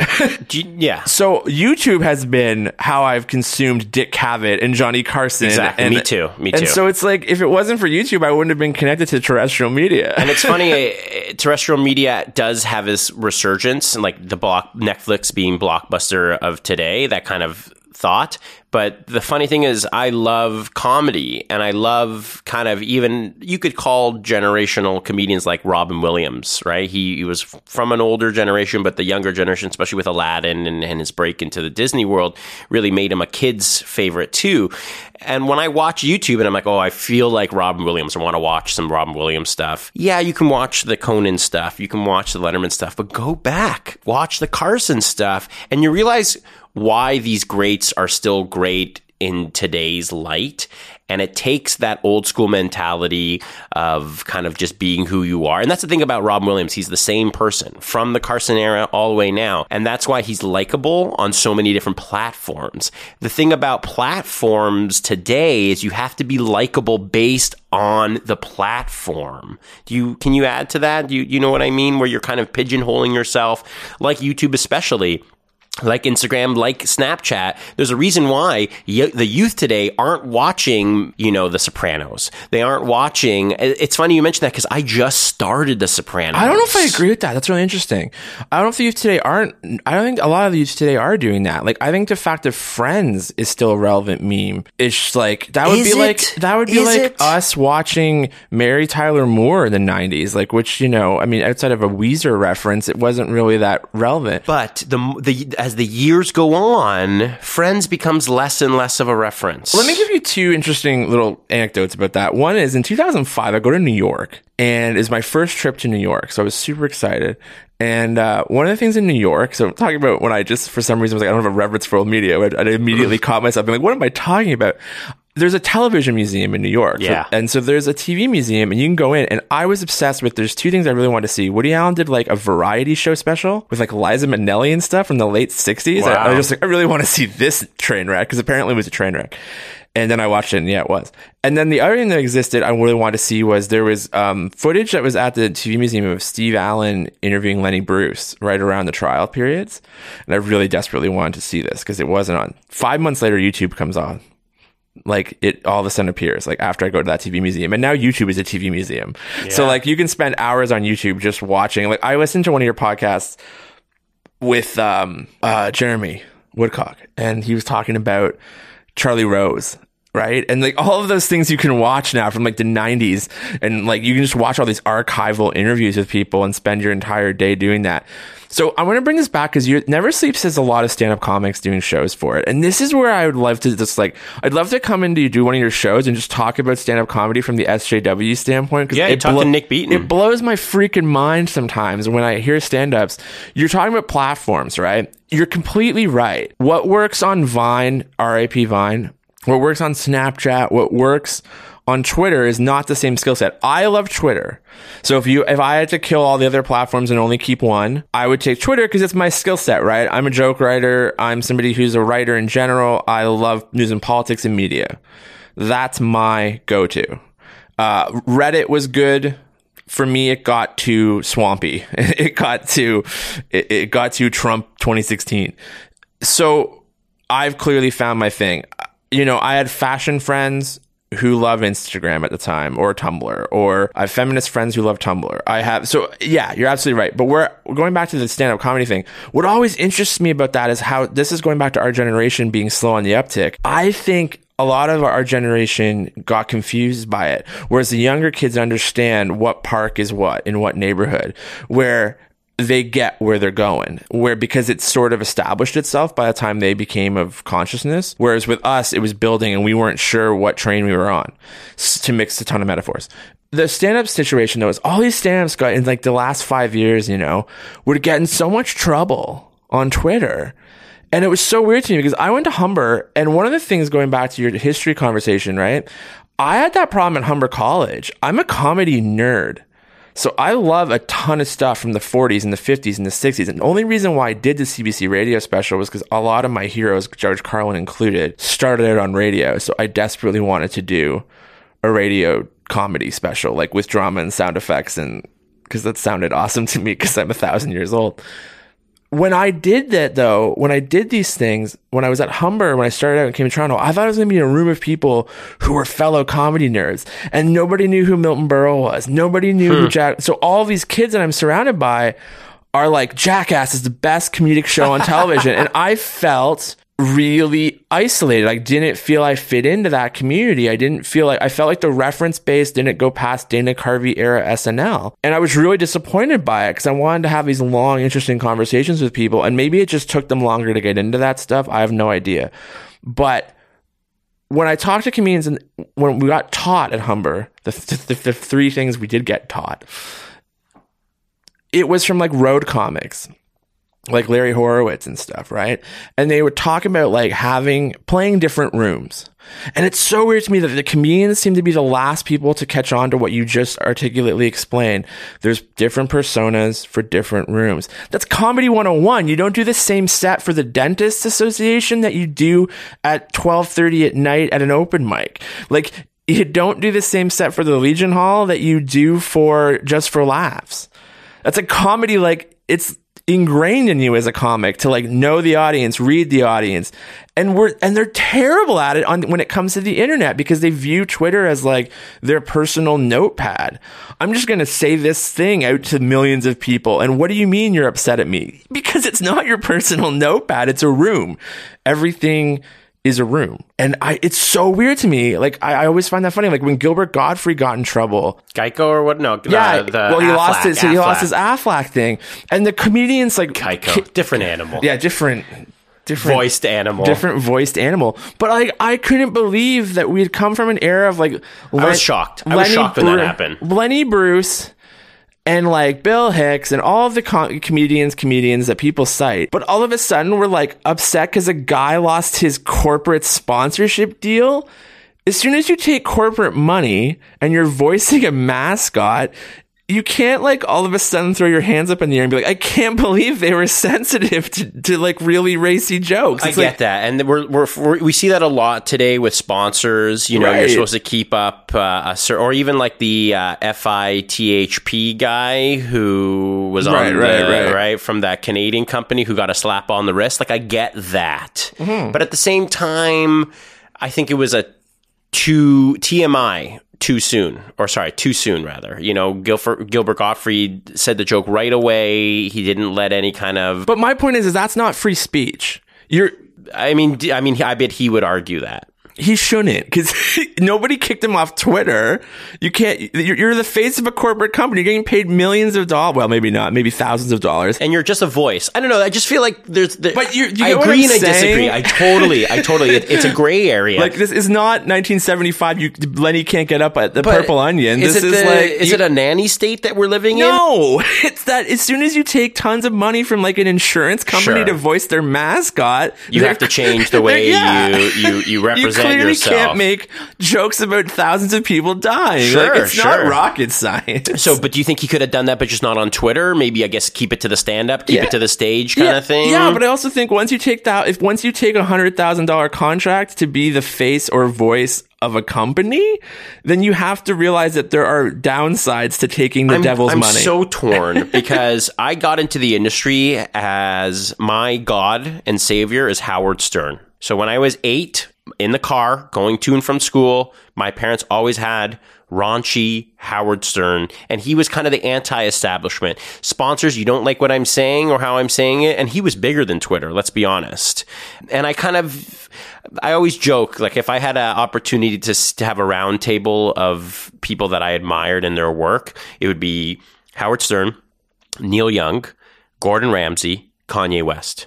That's the dinner I would want to have because it's this mentality of I'm going to do what I do.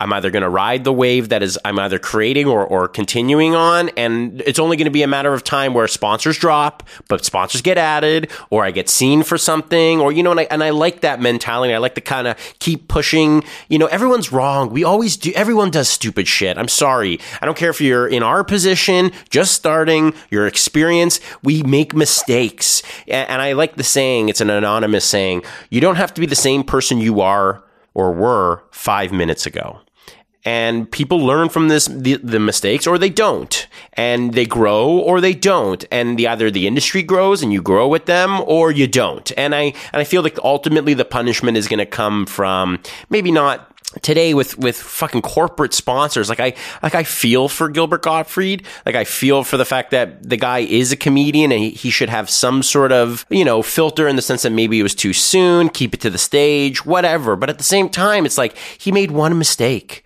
and that's going to cost him because he's a comedian well, no, because he has a corporate sponsorship I get it. I get it. it's not that- like to me that's not If that he lost good a a- gig, a- eh, then I'd get it. But like, it's not good enough for me. I'm sorry. I, I I think a company that is able to afford Gilbert Gottfried, a comedian, they are knowledgeable of his career, of what he says. Like, come on, that the aristocrats came out before that guy um, Aflac commercial, and you're telling me you haven't heard But they're no, the, the issue is never about the joke, and that's what I don't like. The issue for a lot of these things is about when you're a corporate sponsor person, like when you are repping repping a company, you're the face of that company. So they're obviously okay with dirty jokes. What they're not okay with is the controversy that surrounds it. So first of all, let's back up to like why the hell they got Gar- Gilbert Gottfried when they could have got anybody else to be the voice cap, of that. price cap, and it's a recognizable voice, and it's a duck. Gilbert Gottfried literally looks and walks around and talks around like a duck. Sure, but my point is, is like I thought that was kind of stupid on their part to like get in bed with. They clearly didn't know him from anything outside of I'm mainstream. sorry, I, I disagree. Come on, you're telling me that you there's not one person on that chair that's been like, oh, have you seen the Aristocrats? You ever seen Uh, this? my issue with all this though is is that I don't have this viewpoint as a comic. I think we should be better writers. I think we should get into this more and have these conversations. I don't get why we're so afraid of all the pushback that social media has demo- you know actually democratized things where people that are offended can say, "Whoa, like why aren't you doing this smarter?" I like that. I think it makes people double, you know, think. I'm sorry, when I came to Toronto, it was like Kenny Robinson had a room, everything else super white and male. And I think the Toronto comedy scene has suffered because of that. I don't think the perspective, the perspective gets very much like a boys' club. I think it gets very insul- insular. And I think this stuff's helping comedy get more. Let's have a conversation. And all these people that like, I hate social media. I want to turn it off. You're basically saying that you don't want to deal with criticism or that you don't want a two-way conversation with your audience. And I don't get that from the YouTube era, I guess, because I, that's part of what I want. I want my audience to have a conversation. Part of the problem is you can't have a conversation when things are so instant and things are mostly hidden behind the computer screen, the people. But wait, let me ask you this.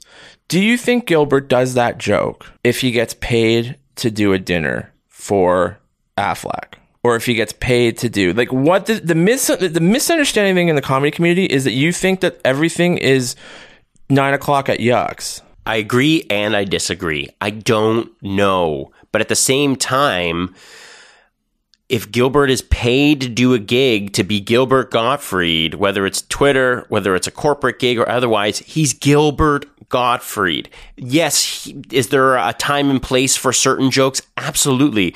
But if I hire Kenny Robinson to do my corporate gig for, for my dentist association, I want Kenny Robinson to be Kenny Robinson. It's my fault as the organizer Right. to hire somebody Sure, I agree with thinking that. that I'm going to get somebody else because of the situation. And and that's a thing about artistry. Why would I be interested in Gilbert Gottfried if I didn't like him for his overall artistry? And I think either these corporate people are like, "Oh, the voice is all That's we all want." I think that is, yeah. They're, they just want, oh, we just wanted the voice. We didn't want the backlash we were going to get. And that, and then they, they're like, oh, I guess we got to back out or we're going to suffer. But I bet if they stuck it out with him, nothing would have happened. No, I disagree. I think you would have got fired eventually because they were like, "What are we doing here?" Wow. And that's my point. Is like, I just think there's right fits. Like, if you sign a deal, like my problem with the with where the free speech argument has gone is that it's gone to a place where it's silly almost. Like, there's real important free speech issues, like Aaron Swartz fought for, and the internet people. You know, the folks that are trying to keep the internet free and making sure that Google doesn't own search results for humankind. Like, or you have to pay Google for your search. That's, a so- free speech issue. Yeah, that The- is a huge issue. the issue. issue of like whether or not you can take hundreds of thousands of dollars from a company to voice a duck is like for me on my list of free speech. This is going back a few years, but it seemed to be the thing that sparked all comedians thinking, you know, like the Asian joke that Colbert made that canceled Colbert the first time around. So and and um the activist, I can't think of her first name, Park is her last name. She started a campaign to cancel Colbert, which I didn't agree with, but I also thought the joke on Twitter was terribly worded. Like they the joke made you have to understand what the sketch was on that night's program, which isn't how Twitter works. So it's like the wrong use of a room to me is an old school comedy problem. I know we've gone off on this tangent, but like and I'll and I'll bring us back in. Yeah. Uh, especially considering we're using references from like over five years ago. Let's talk about Colbert recently making those Yeah. comments about calling Trump Putin's cockhole or whatever. You know what I mean? And that was a huge uprising. And I I was upset about that. I'm like, come on, this guy is rooting for America. He's almost like the Young Turks in a lot of way, eh, but like the opposite in in the sense that he's like rooting for the change in a positive way, but. I, I, in the sense that you know I'm getting a vibe that you're not a fan of the social justice movement, Alex.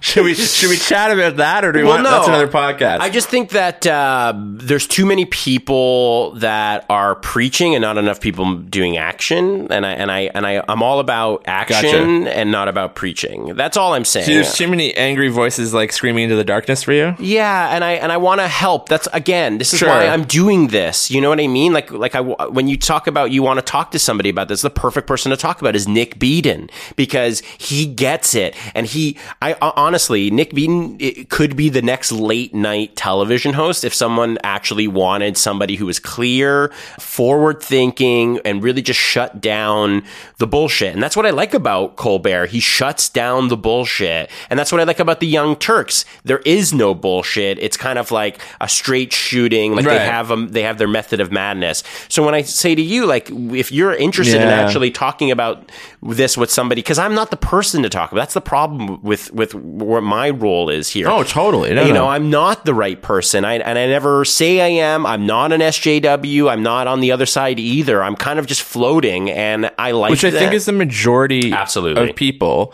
And I think that that's sort why I care about it is because it all stems back to what we do at the IWCC, which is like you've got to talk about what the effects are of how the filter bubble is working and what the effects are of Twitter and, and how these so whether you want to you know you want to call them torch mobs or whatever you want to call them right?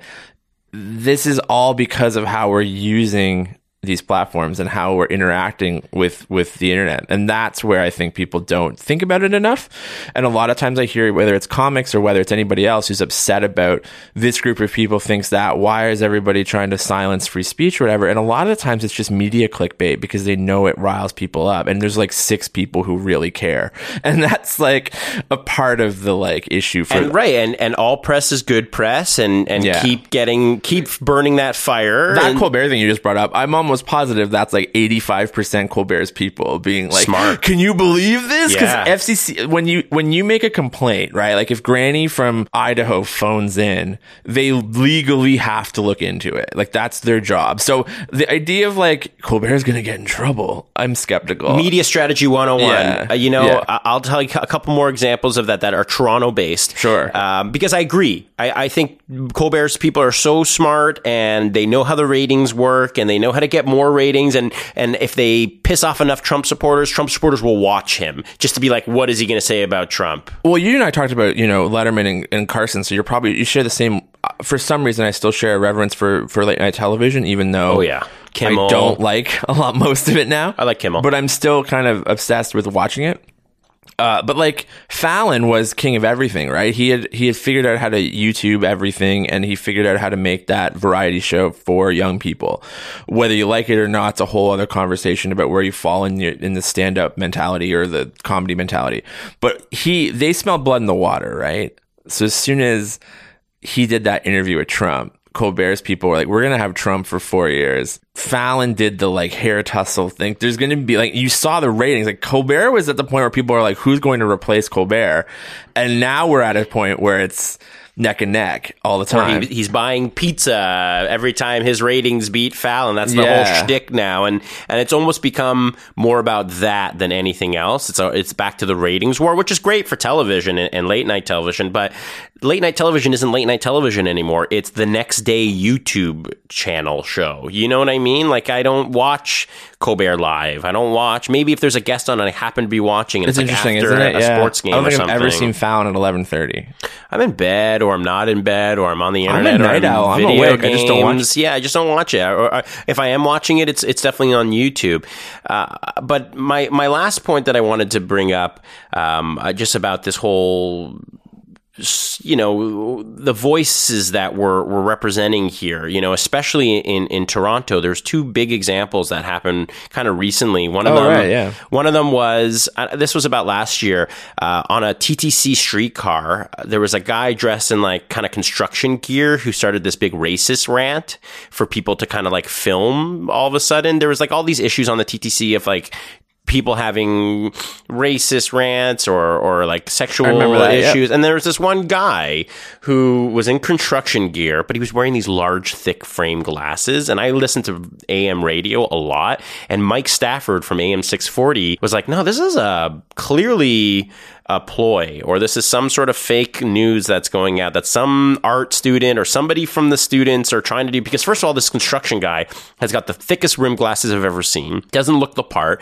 barely had any stickers his hard hat was like clean like all these things I would never have caught and it's all all about the idea that we'll do something extreme like Colbert saying you know Putin Wait, I don't know the story though. so how does the story end? Was it somebody? there was no ending. Okay. There was no ending. That's the only, which is why I'm going to give a second example that's a lot better. But the idea that So you think it was a staged thing to ab- like absolutely. somebody's going full Kaufman on somebody it? Somebody was trying to do v- something viral. Yeah. Someone's trying to get hits. All press is good press. And I think they didn't get enough or the kind of story kind of went under really quick. But I think it was a bunch of students or, or somebody with the internet that just wanted to be like, hey, let's try to do a bunch of wacky things that are going to get people in public places filming us and therefore we get famous without having to do that every young ourselves. I'll say this I don't want, I won't put anybody else in but I know every white young male comic I think goes through an Andy Kaufman stage where not everybody but a good portion of us I know I did and you want to like push buttons and be that societal like you know and what people never look about because I don't think they read read the autobiographies or they or sorry read the biographies or read you know what Zmuda wrote about him or anything like that but you don't realize like he went through like serious depression and serious problems and like oh, and if he had lived I'm not sure what his career would have been because he got there was a huge downside to all of his prodding, right? And I, I always think it's funny, like there's guys in Toronto, the comedy scene, everybody knows like Brovdani, who does like, you know, who was Toronto Batman for a while and, and that idea. And you could see that those things took a toll. On him, especially. yeah, you yeah, can take like, you can only do that Andy Kaufman shtick for so long. and, and you could do it in a TV era because you didn't get like Andy Kaufman had no means of getting Twitter yelling at him Well, like twenty four seven. Now it's like it's a completely different thing. I don't think people talking about not getting platforms. I don't think those comics understand the blowback that's coming their way. Well, somebody like Toronto Batman, especially, you know, where there's controversy, there was there was violence that he was, you know, inciting. Yeah. There was, you know, a, a point where his safety was was questionable, and same with Andy Kaufman, if you Yeah, want to make that reference. sure. But at the end, in the end of the day, it was new and exciting. In the '70s, when Andy Kaufman did it, now it's like, oh, are you okay? Like, this, Right, there's an, is there an issue here that we have to figure out? And because of social media, it's easy for Toronto Batman to be like, guys, I still have 500 people that are willing to listen to me or talk to me. Is this a career that I'm still? the other thing too, right? working is- on- the other thing too that I always think is funny is is that people don't realize that the old school Andy Warhol 15 minutes thing has been sped up a lot. So you don't get 15 minutes anymore. Like think about Nicole ah, that's so funny. Nicole Arbour, right? Like boom on the view, right? Because she did a anti-fat people video, right? And you know, she would say it's just it was just I satire. don't, I don't like her. Well, whether you like her or not, the point is, is like I think she's back to where she was before. Yeah, kind like it was just sort of like a lateral movement almost. yeah, like it's like you can get it for five seconds, but then most people remember you as that awful person. Like that you don't get the redemption that Kaufman got by having a top-down model where television could anoint you again as you're okay. yeah, that's right. Lorne Michaels could remake you. Nowadays, it's just like you fall off YouTube or Twitter and we never hear from you again. kind Right. of. Or we bring you back to life because we love that kind of success story, you know, like those old reality TV shows or those Dr. Drew shows. Like those people, their part of their celebrity was their downfall and now their rise back to fame. Like everybody loves that kind of story. But with Andy Kaufman, you know, if he didn't die, would that have caught up to him? Would he still be able to be doing that stuff? Not necessarily today, but in the 80s. Even you know Michael I mean? Moore, right? Like is a good example of like somebody who would do stunt like things in his movies and comedy, and now you watch a Michael Moore documentary, and there's so much less of that because he, everyone knows who he is. So you can't he can't get away with the anonymity. Like nobody knew who Tony Clifton was, but like give that a few more years, and like you know everyone knows Tony Clifton sort of too, right? So it's that there's a shelf life for that style. But with Michael Moore, I'd have to say because he's kind of aware of that. Yeah. Like his last special or his last film, if you want to call it, was good for what it was. Yeah, he had to change was what I was saying. That's like right. It's, it's, He you can't. adapted. Yeah, you you can't stay in that. Right, Andy Kaufman. There's no adaptation. You either adapt to Andy Kaufman or Yeah. he dies. You know what I mean? And just for the record, he's not dead. He, Tupac, and Elvis are chilling in yeah, like yeah. Boca Raton somewhere for sure. I want to get back to Canadian digital content, Sure. just just to kind of transition uh, and end off with the Young Turks and stuff. I just want to know what are some of your standout interviews, videos, or go-to interviews that you're most proud of. Not even just from the Young Turks, but you know up to today. What are some standouts? So when the, people can go and check you out on the internet, what are the ones that you're the most proud of? We've hidden a lot of those things. That's really interesting. I, I've like privated some stuff. Some stuff's on the internet still. The stuff that's still on the internet um, that I think's is really interesting to look at is there's a, there's a conversation with Cenk and I sat down, and it was just around post Rob Ford, and it's an interesting interview to watch because it's pre-Trump, and so we're talking about like Chris Christie and Jeb Bush, and like it's it's it's 2014 ish, and so I was I was obsessed in that era with what is happening to our politics? Like the leaders that we're electing are not the strongest members of our team. They're people who are really good at getting attention. So the Rob Ford thing was obviously like a great foreshadow for a lot of different places that you've seen train wrecks get elected. And I mean, don't get me wrong, there was train wrecks elected before Rob too, but that was an interview that I think people should take a look at just because it's not that long, but it's an interesting uh, look into where America is going. And even Cenk, I don't think totally saw it coming or expected that sort of level. You know, he compared it to George W. Bush at the time of that interview, and I and I, you can see me in the interview kind of going, not the same thing. Like you, you don't understand. And then Trump, now I think they clearly understand. yeah, they, they- and it's funny you say that because there's been and always will be a disconnect for you know. I think the Rob Ford thing because of Jimmy Kimmel is the only real taste that Americans have ever got of like a scandalous political figure from Canada. Yeah. where you know it, it happens in the states like every other weekend on Twitter, especially this funny thing about about social media. And another thing I I, I just want to quickly Yeah, yeah.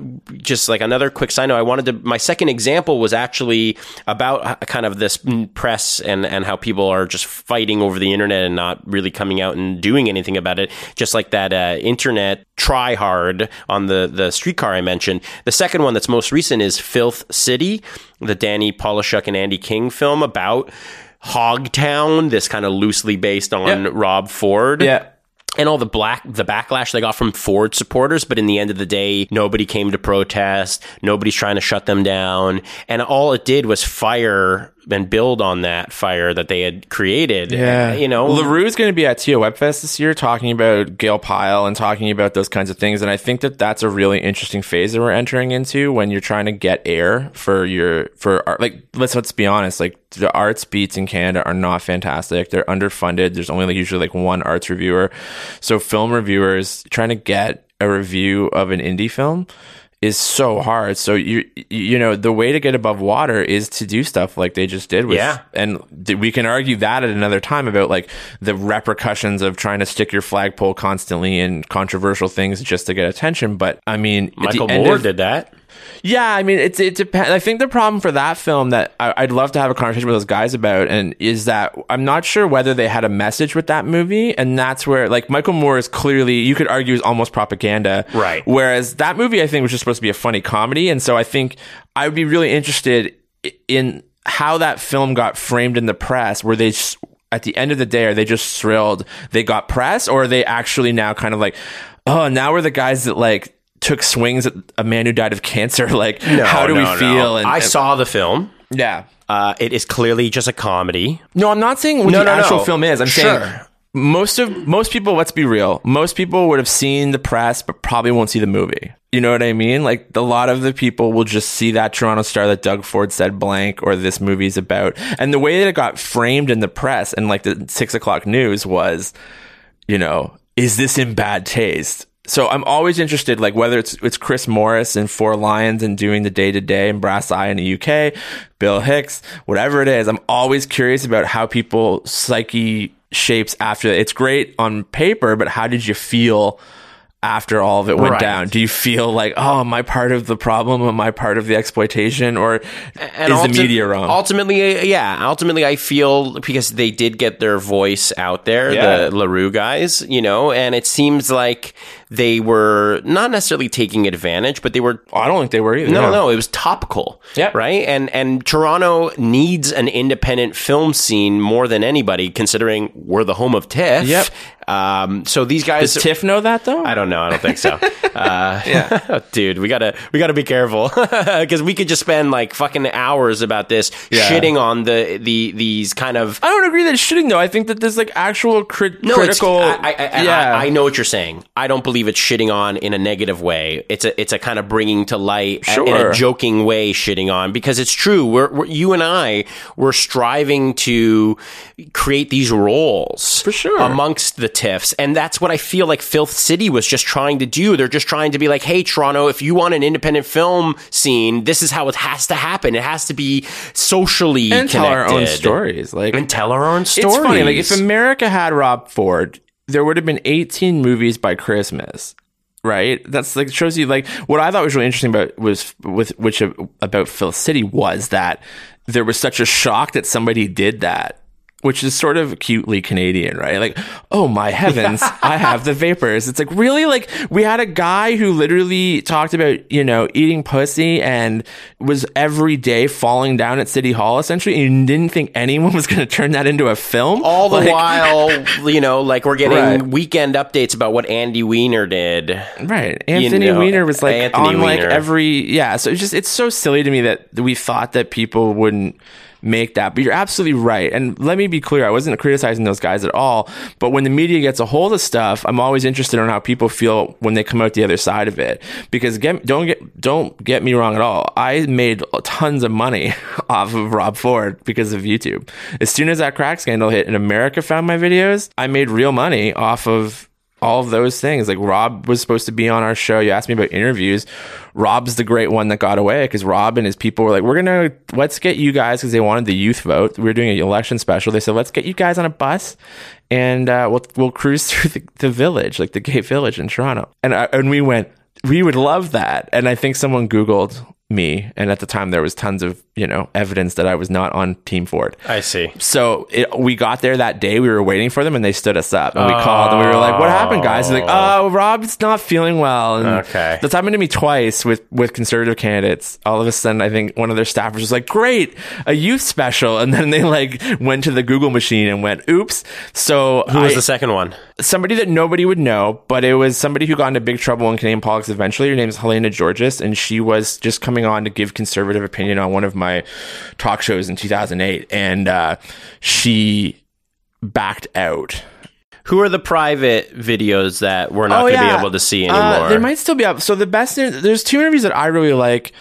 So I've done interviews with like people who are a little bit more famous, but they're not my favorite interviews. My favorite interviews are David Miller right after the G20. So he's still in office. He's literally out the door, which if you're out there and you want to do a podcast and you want to do interviews and you're doing po- politicians, find the people who are almost out the door because they they're kind of pissed because the knives have been at them for so long and it's almost a catharsis you can get them to be really honest um, and that was one of my favorite interviews because i flat out said to him like what the hell happened with this G20 and like what's going on with Bill Blair? And he defended him and was like at least he's you know it could have been worse if it, imagine if it was Fantino. And I went back and said like that's not my bar. Um and we got into it. And at the same time we were also we had a good conversation. So that's probably like my favorite interview that i've done. I talked to jack layton in 2008 and i don't know if it's as interesting for the viewer but it was super interesting for me because i sat down with him and olivia. Wow. And she was fantastic because she wasn't running for anything besides MP. He was leader of the party and was stiff and not fun to interview. Yeah. And then Olivia runs a few years later, and it's the exact opposite. As soon as Oh, Olivia wow, ran yeah. mayor, it was like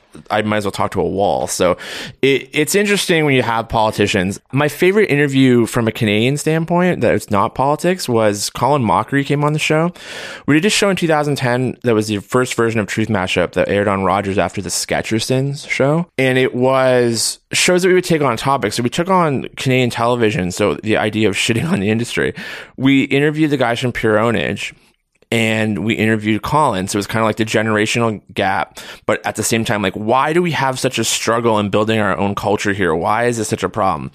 And Colin just offered a lot of great insight, and that part of that's on the internet. But we should, I should go to the vault and just start dumping stuff again. Why don't you? Uh, just because, it, honestly, because at the time when I swap, when I went from television back to YouTube, I was just so swamped with work and doing new stuff that I just the idea of churning things around in that YouTube model for the Young Turks, that's the thing that kills you because that's the model, right? Tons and tons of content every day. Yeah, and it's gotten to a point where now we're complaining that YouTube is spread itself too thin. There's too much. Like you made a Yeah. comment about how like billions of hours of content yeah, it's, it's f- yeah, like there's so the issue of YouTube in general is, and this is what for me, like from a career standpoint, I think a lot of creators are thinking about it. When I talk to independent creators now at the IWCC when we hold events, it's really interesting to see how Netflix has changed the game because we had so many people wanting to do web series and independent content, and because the view counts out there and because there's so much content, people are not going to YouTube, they're going to Snapchat, and they're going to Instagram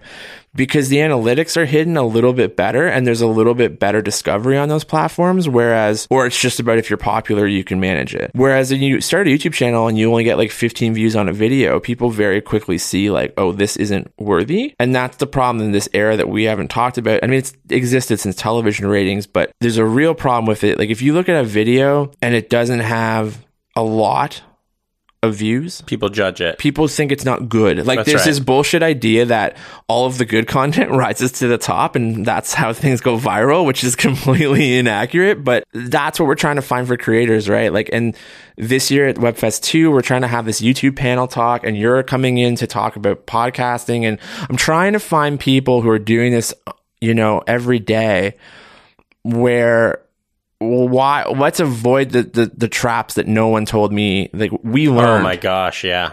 Um, because I really want to get new voices out there. And I think Courtney and Nick at Webfest have done like a great job in putting together the programming, especially from the industry side of things. So like Crave's coming in to talk to people and talking about what they're going to do, what's their Netflixian model and, Yeah, and all that. They're interesting. I like what they're doing, and they have Letterkenny to ride on Yeah. right now. So there's a lot of good stuff happening for them. So it's like, where's all this going, right? Like that's what interests Well, that brings me to some more questions I have. Yeah. You know, what do you feel like your voice, Dan Spearin, your voice in Canadian digital content? We all have a role or want to have a role. What's yours? I think my voice is somebody who has spent time in the industry on both sides of it. I'm trying to bring my old man YouTube shtick, if you will, to people to make people realize like these are the ways you burn yourself out. These are the things you should avoid. These are the problems with the platforms. For us, for those of us who grew up in it, there's a little bit of an advantage, in my opinion, that I had because I grew up in the exploitation of digital cable. So as soon as I got to Toronto and started doing stand up and sketch and you wanted a television series, like nobody got a series. I mean, like some of the great performers of our peer group, and you've had them on this show, Mark Little, right? Picnic Face. They didn't get a real shot. And Mark deserved one for Mark's sure. not going to say that, I'm sure, but like I'll say it. That was bullshit. One season of that, that was ridiculous. They never let it found. They it's something that had that many views on the internet and not trying to let them find their TV legs. I thought was kind of shameful. Pat Thornton, right, did uh, Hotbox one season. Space janitors. Well, Space Janitors was an internet thing that they've kind of kept going through crowdfunding, and I think that's a different reason why that didn't. That was like trying to live in the modern internet where they went to Geek and Sundry, and then Geek and Sundry, I think, shifted focus on what they were trying to do. They went to a much more YouTubian style model with like Wil Wheaton's doing tabletop talk show. I like that. Me too, but it's a different. I'm not. Don't get me wrong. There's no judgment on the content. It's different content work. Like they found what worked for their audience. And it's time and place. I'm sure Yeah. Wil Wheaton had this LA production company or his own funding to sponsor. Wil Wheaton was like, "Hey guys, I'm kind of tired of doing Star Trek and all these sitcoms." Well, and Big Bang helped his Yeah. profile out a lot. but uh, yeah, sure. But you know, ultimately, he has the funds to put a, enough of production value to get the right people on the screen. You know, that's that's we're constantly striving. I'm a nobody. Like I'll I'll be the first person to admit that I'm trying so hard not to be somebody, but to voice the somebodies that are not having the opportunity in the city. Well, I think the the best way to put it is is that everyone's a showrunner almost now Yeah. because everyone's in the we're in an era of entertainment that is about the persona. It's about the person. So it's really hard to do anything. It's it's, it's hard to step out when you were in front. So oh, the difference between you and I, even I was in front, and now I'm trying to slide behind, right? Like I'm trying to become somebody who produces and writes and directs and not I don't want to be in front as much as I used to be. But there's that pressure to do it no matter what because we are in that Kevin Smith, that Dan Harmon, Amanda Palmer, like there's all no matter pick an art form and the, the part of your persona, like community gets saved because of Twitter. You know, those kinds of things happen in our industry. So there's a pressure I think even you at NSN to be a face of it, even when you would rather be a promoter. But now the promoters have to be out in front too. I do it because It's hard not to do it. I do it because I want to show new clients, new shows that are coming in that if I can do it, and I'm just somebody who's interested. Sure, I have a media background. Sure, I have had experience behind the microphone. But if you're confident in what you enjoy, what you love, uh, what you're passionate about, anybody can do it. It's, Oh, for sure. Yeah, and I, and that's the only. Re- I'm not the poster child for it. I'm the poster child for making my friends feel the confidence they need, or maybe funding a little bit of gear or using my home space to make this happen so you don't have to and therefore the pressure is less uh, you can be more passionate about what you're doing Cenk, right? We started off this conversation about TYT. That was a huge hurdle for TYT, which was trying to get the brand to be a brand and not just be the Cenk Uygur show. And that was where they had a lot of trouble. I know for a fact that uh, behind the scenes of Canadaland right now, that's the conversation, right? tell me more Jesse Brown is so much the face of Canadaland that when the reporters that he hired, the people behind the scenes are writing things, they couldn't get past the Jesse issue, right?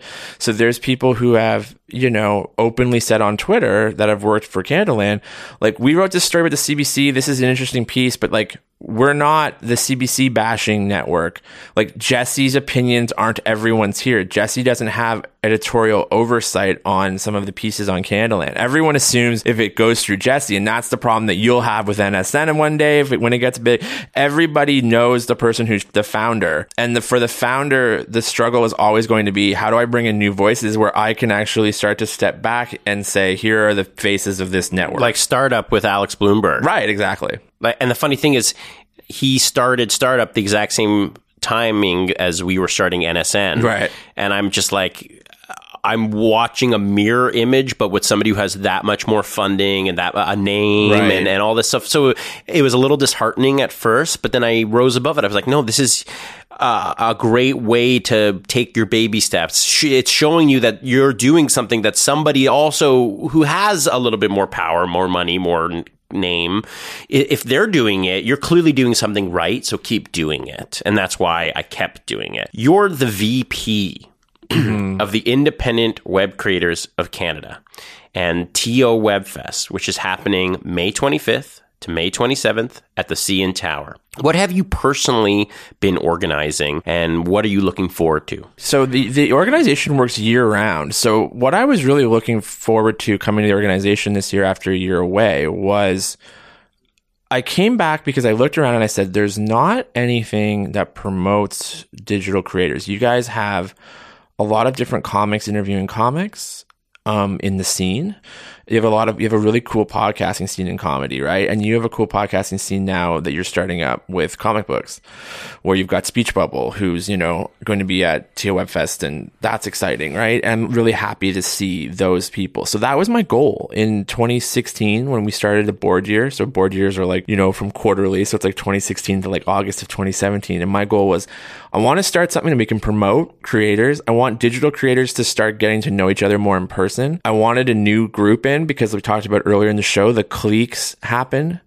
So it becomes like everybody in that era. And then the young kids come up into Toronto and they're like, well, we can't really go there because that's nothing there for us. It's sort of the same way the Rivoli and the comedy bar. And you see how all these kind of generations have different groups. Well, I really want to make sure that we're inclusive and we bring in new faces and people feel comfortable coming to WebFest. And the big goal for me was the podcast panel that you're on. I really YouTube and podcast. I feel YouTube's sort of taken care of by Buffer Festival, but we don't have Google sponsorship and we're not after it because we are a nonprofit because what we're doing is supposed to be for just creators alone. We have a part of the niche where Corey throws the best YouTube party and the best. He's going to do an amazing award show this year, I think, too. And that's amazing. But we're going to have a real chat about what the hell is going on on the platform. So we're announcing some of that on Creator Town this week of who's going to be there. But it's been people who have spoken out about some of the problems of this platform, whether it was the adpocalypse, whether it's LGBT content getting swept up in the filters. Oh, oops, you can't be monetized. Wait, what? Yeah, that whole thing that just came to light Yeah. recently is scary to Yeah. me. So this is the conversation. We're gonna have real conversations. The first three years of WebFest, Like Um, you, you say Reddit's bad. I'm sorry. In the corporate world, it's a, it's amplified times a thousand. You know what I mean? Like when when Oh, yeah. when a big corporation is kind of the thing about Reddit is it's it's bad in the sense that it's nobody's that are saying these things, and it creates this kind of stigma. But when YouTube does it, I have issues. Like that's that's where I, I draw the line. Yeah, I mean, I think the issue. So this is a longer conversation that we don't have time to get into today, but the the the problem is is the hands off approach and the hands on approach, right? So it's the cafeteria curation problem. So at some points we're going to invite you all in. We're going to pick creators who get to meet personally with Johnson and Johnson so they can get branding deals because we need a star system otherwise we don't have a foot in the door to negotiate with ad companies. So YouTube kind of had to create a star system and then it got a monster it couldn't control. And then it really did create a star system. And I think they tried to sort of reel it back. And it's not all of them being evil in a corner and like, you know, twiddling their thumbs, Mr. Burns style. It's part of it's just volume. How do you control DaddyOFive? How do you know? Like, there's no, like, there's not a team of humans in a room watching everything on YouTube. How would that work in a re, so it's just, we've never in the history of television and entertainment had something like YouTube. Now, how do we make sure it doesn't become an exploitive monster? But for creators who watched, I watched some of TYT, some of the channels of TYT, and they've been open about this.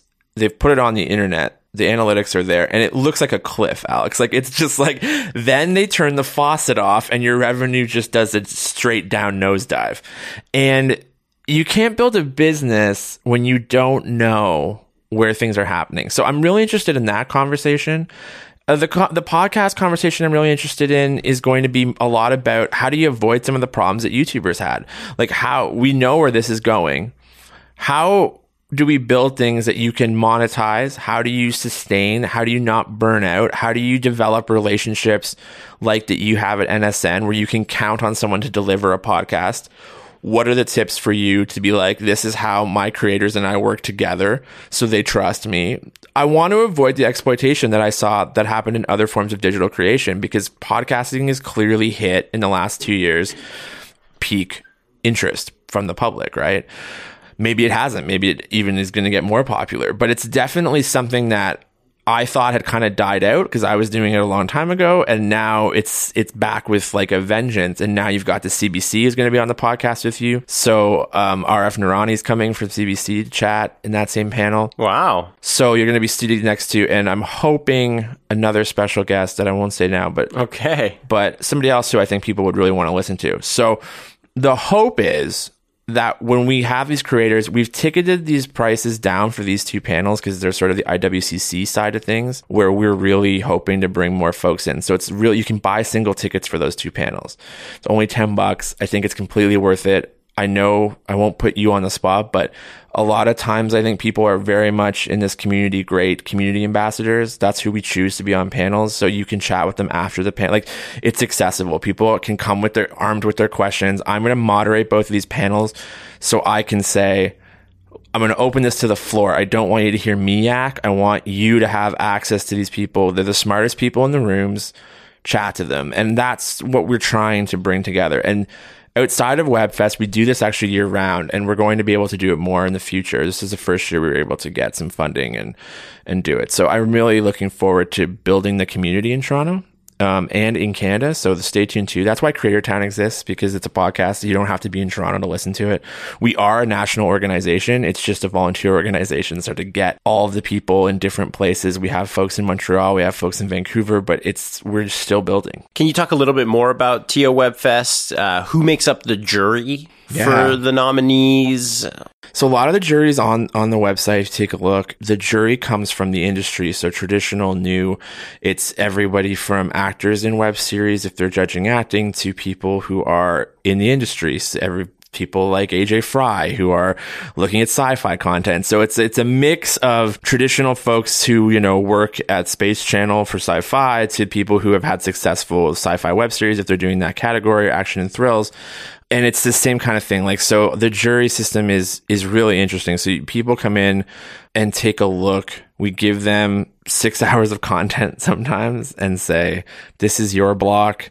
Then the WebFest and IWCC gets together and our board is 10 people. The WebFest team is about seven, eight, nine people. And we all kind of curate that, the jury submissions and make sure that everything kind of went right and made sure the jury filled out their forms properly and and so there's an oversight process there. The jury system, the jury process, like we're talking about building things on your own, right? TO Webfest, like that's three months of your life just on that, making sure that it's democratic and making sure that it, it's properly done. And uh, all the names of the cool people on there are, uh, that gave their time are, are up there if they wanted their names up there. So we do our best to try to reach out to people who we think are like actually professionals in the industry. And it's not just like, anybody who's a YouTube comment section, you know. so that being said, there's there's IWCC memberships. Um, some of the members who have done things in the past, we we we ask them to judge their peers, obviously, but everyone's sort of niche specific. So the compo, you know, music is judged by people who are musicians.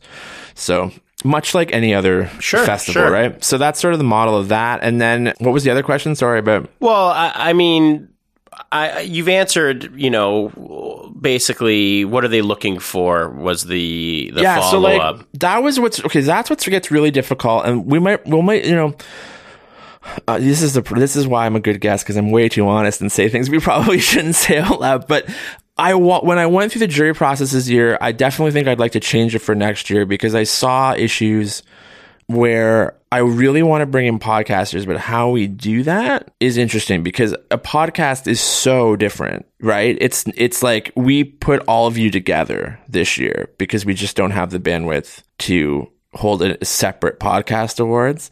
But like there's no genre, right? It's literally just like we picked the podcasts that we thought were the best. So that was good for you because you had you ended up with two selected.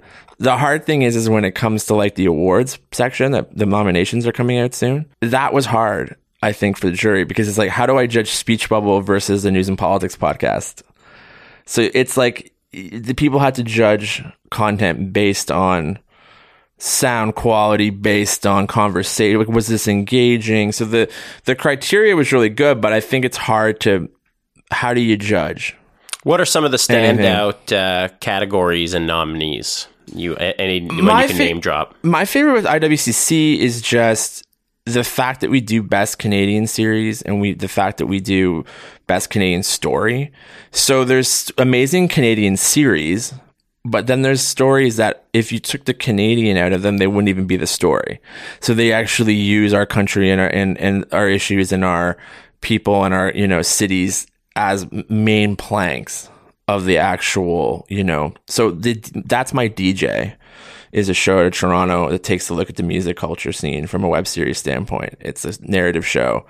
90 year old roommate on CBC. So something that's actually backed by the CBC, but is something that started as a YouTube viral video. And they decided they did this, you know, YouTube viral videos, old folks, senior citizens talking real shit about sex and stuff.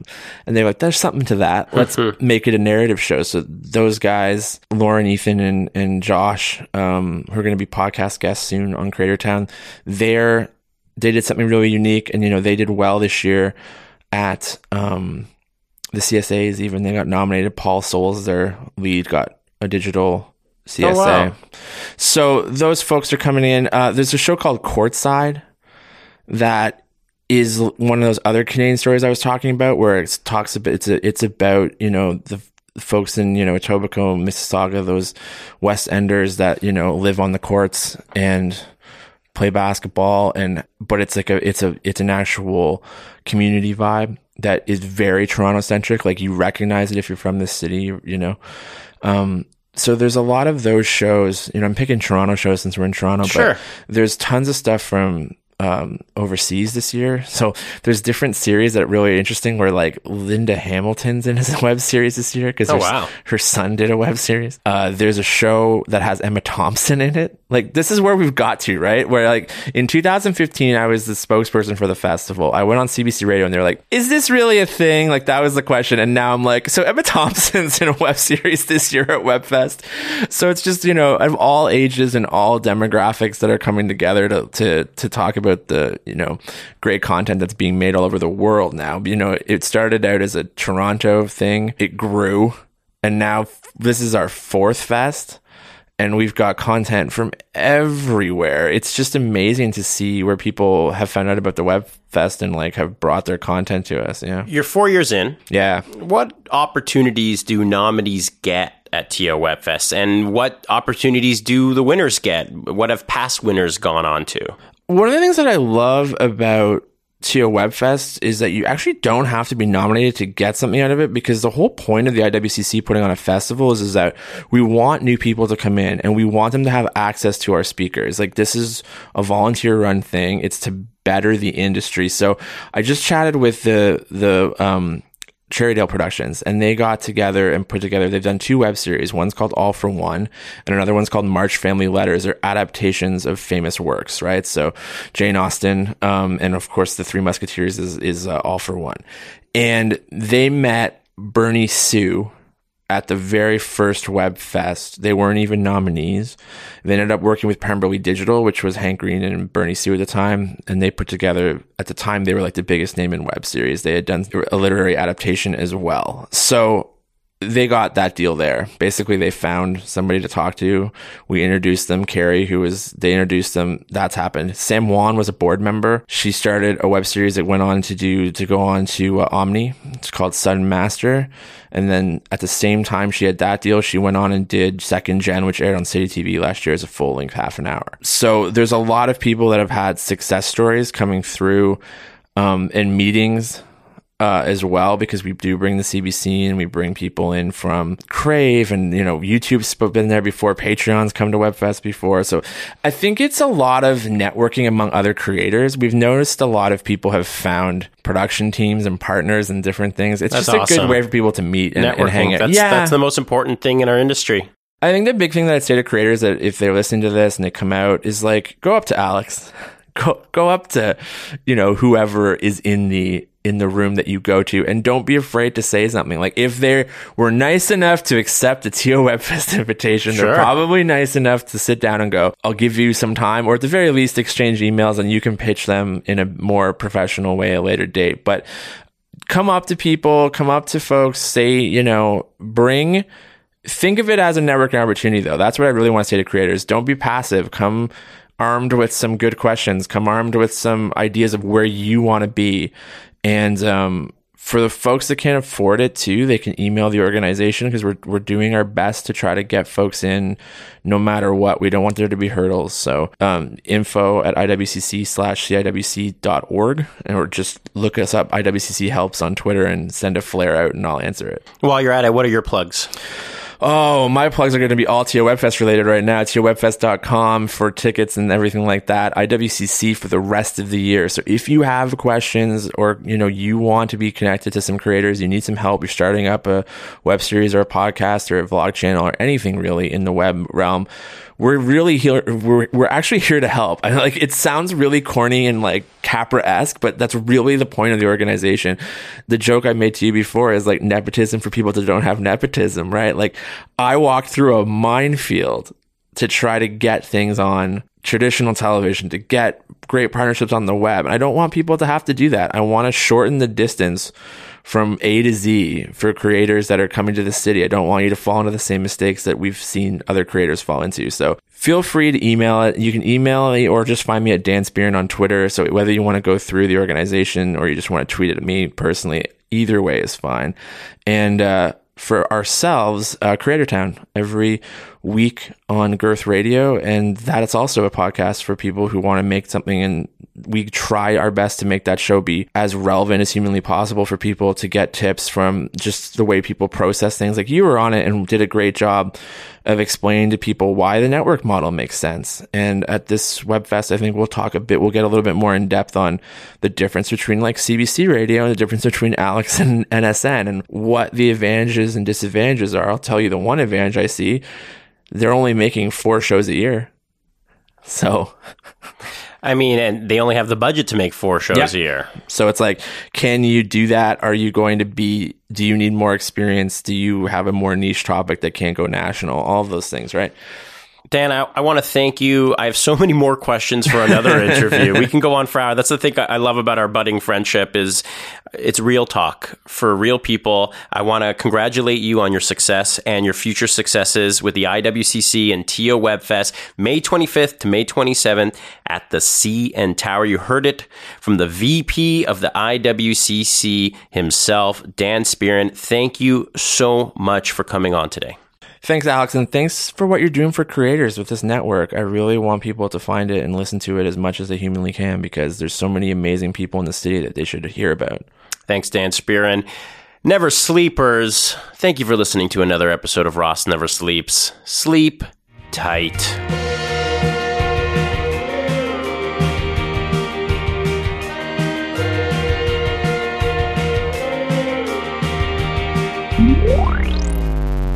Never Sleeps Network.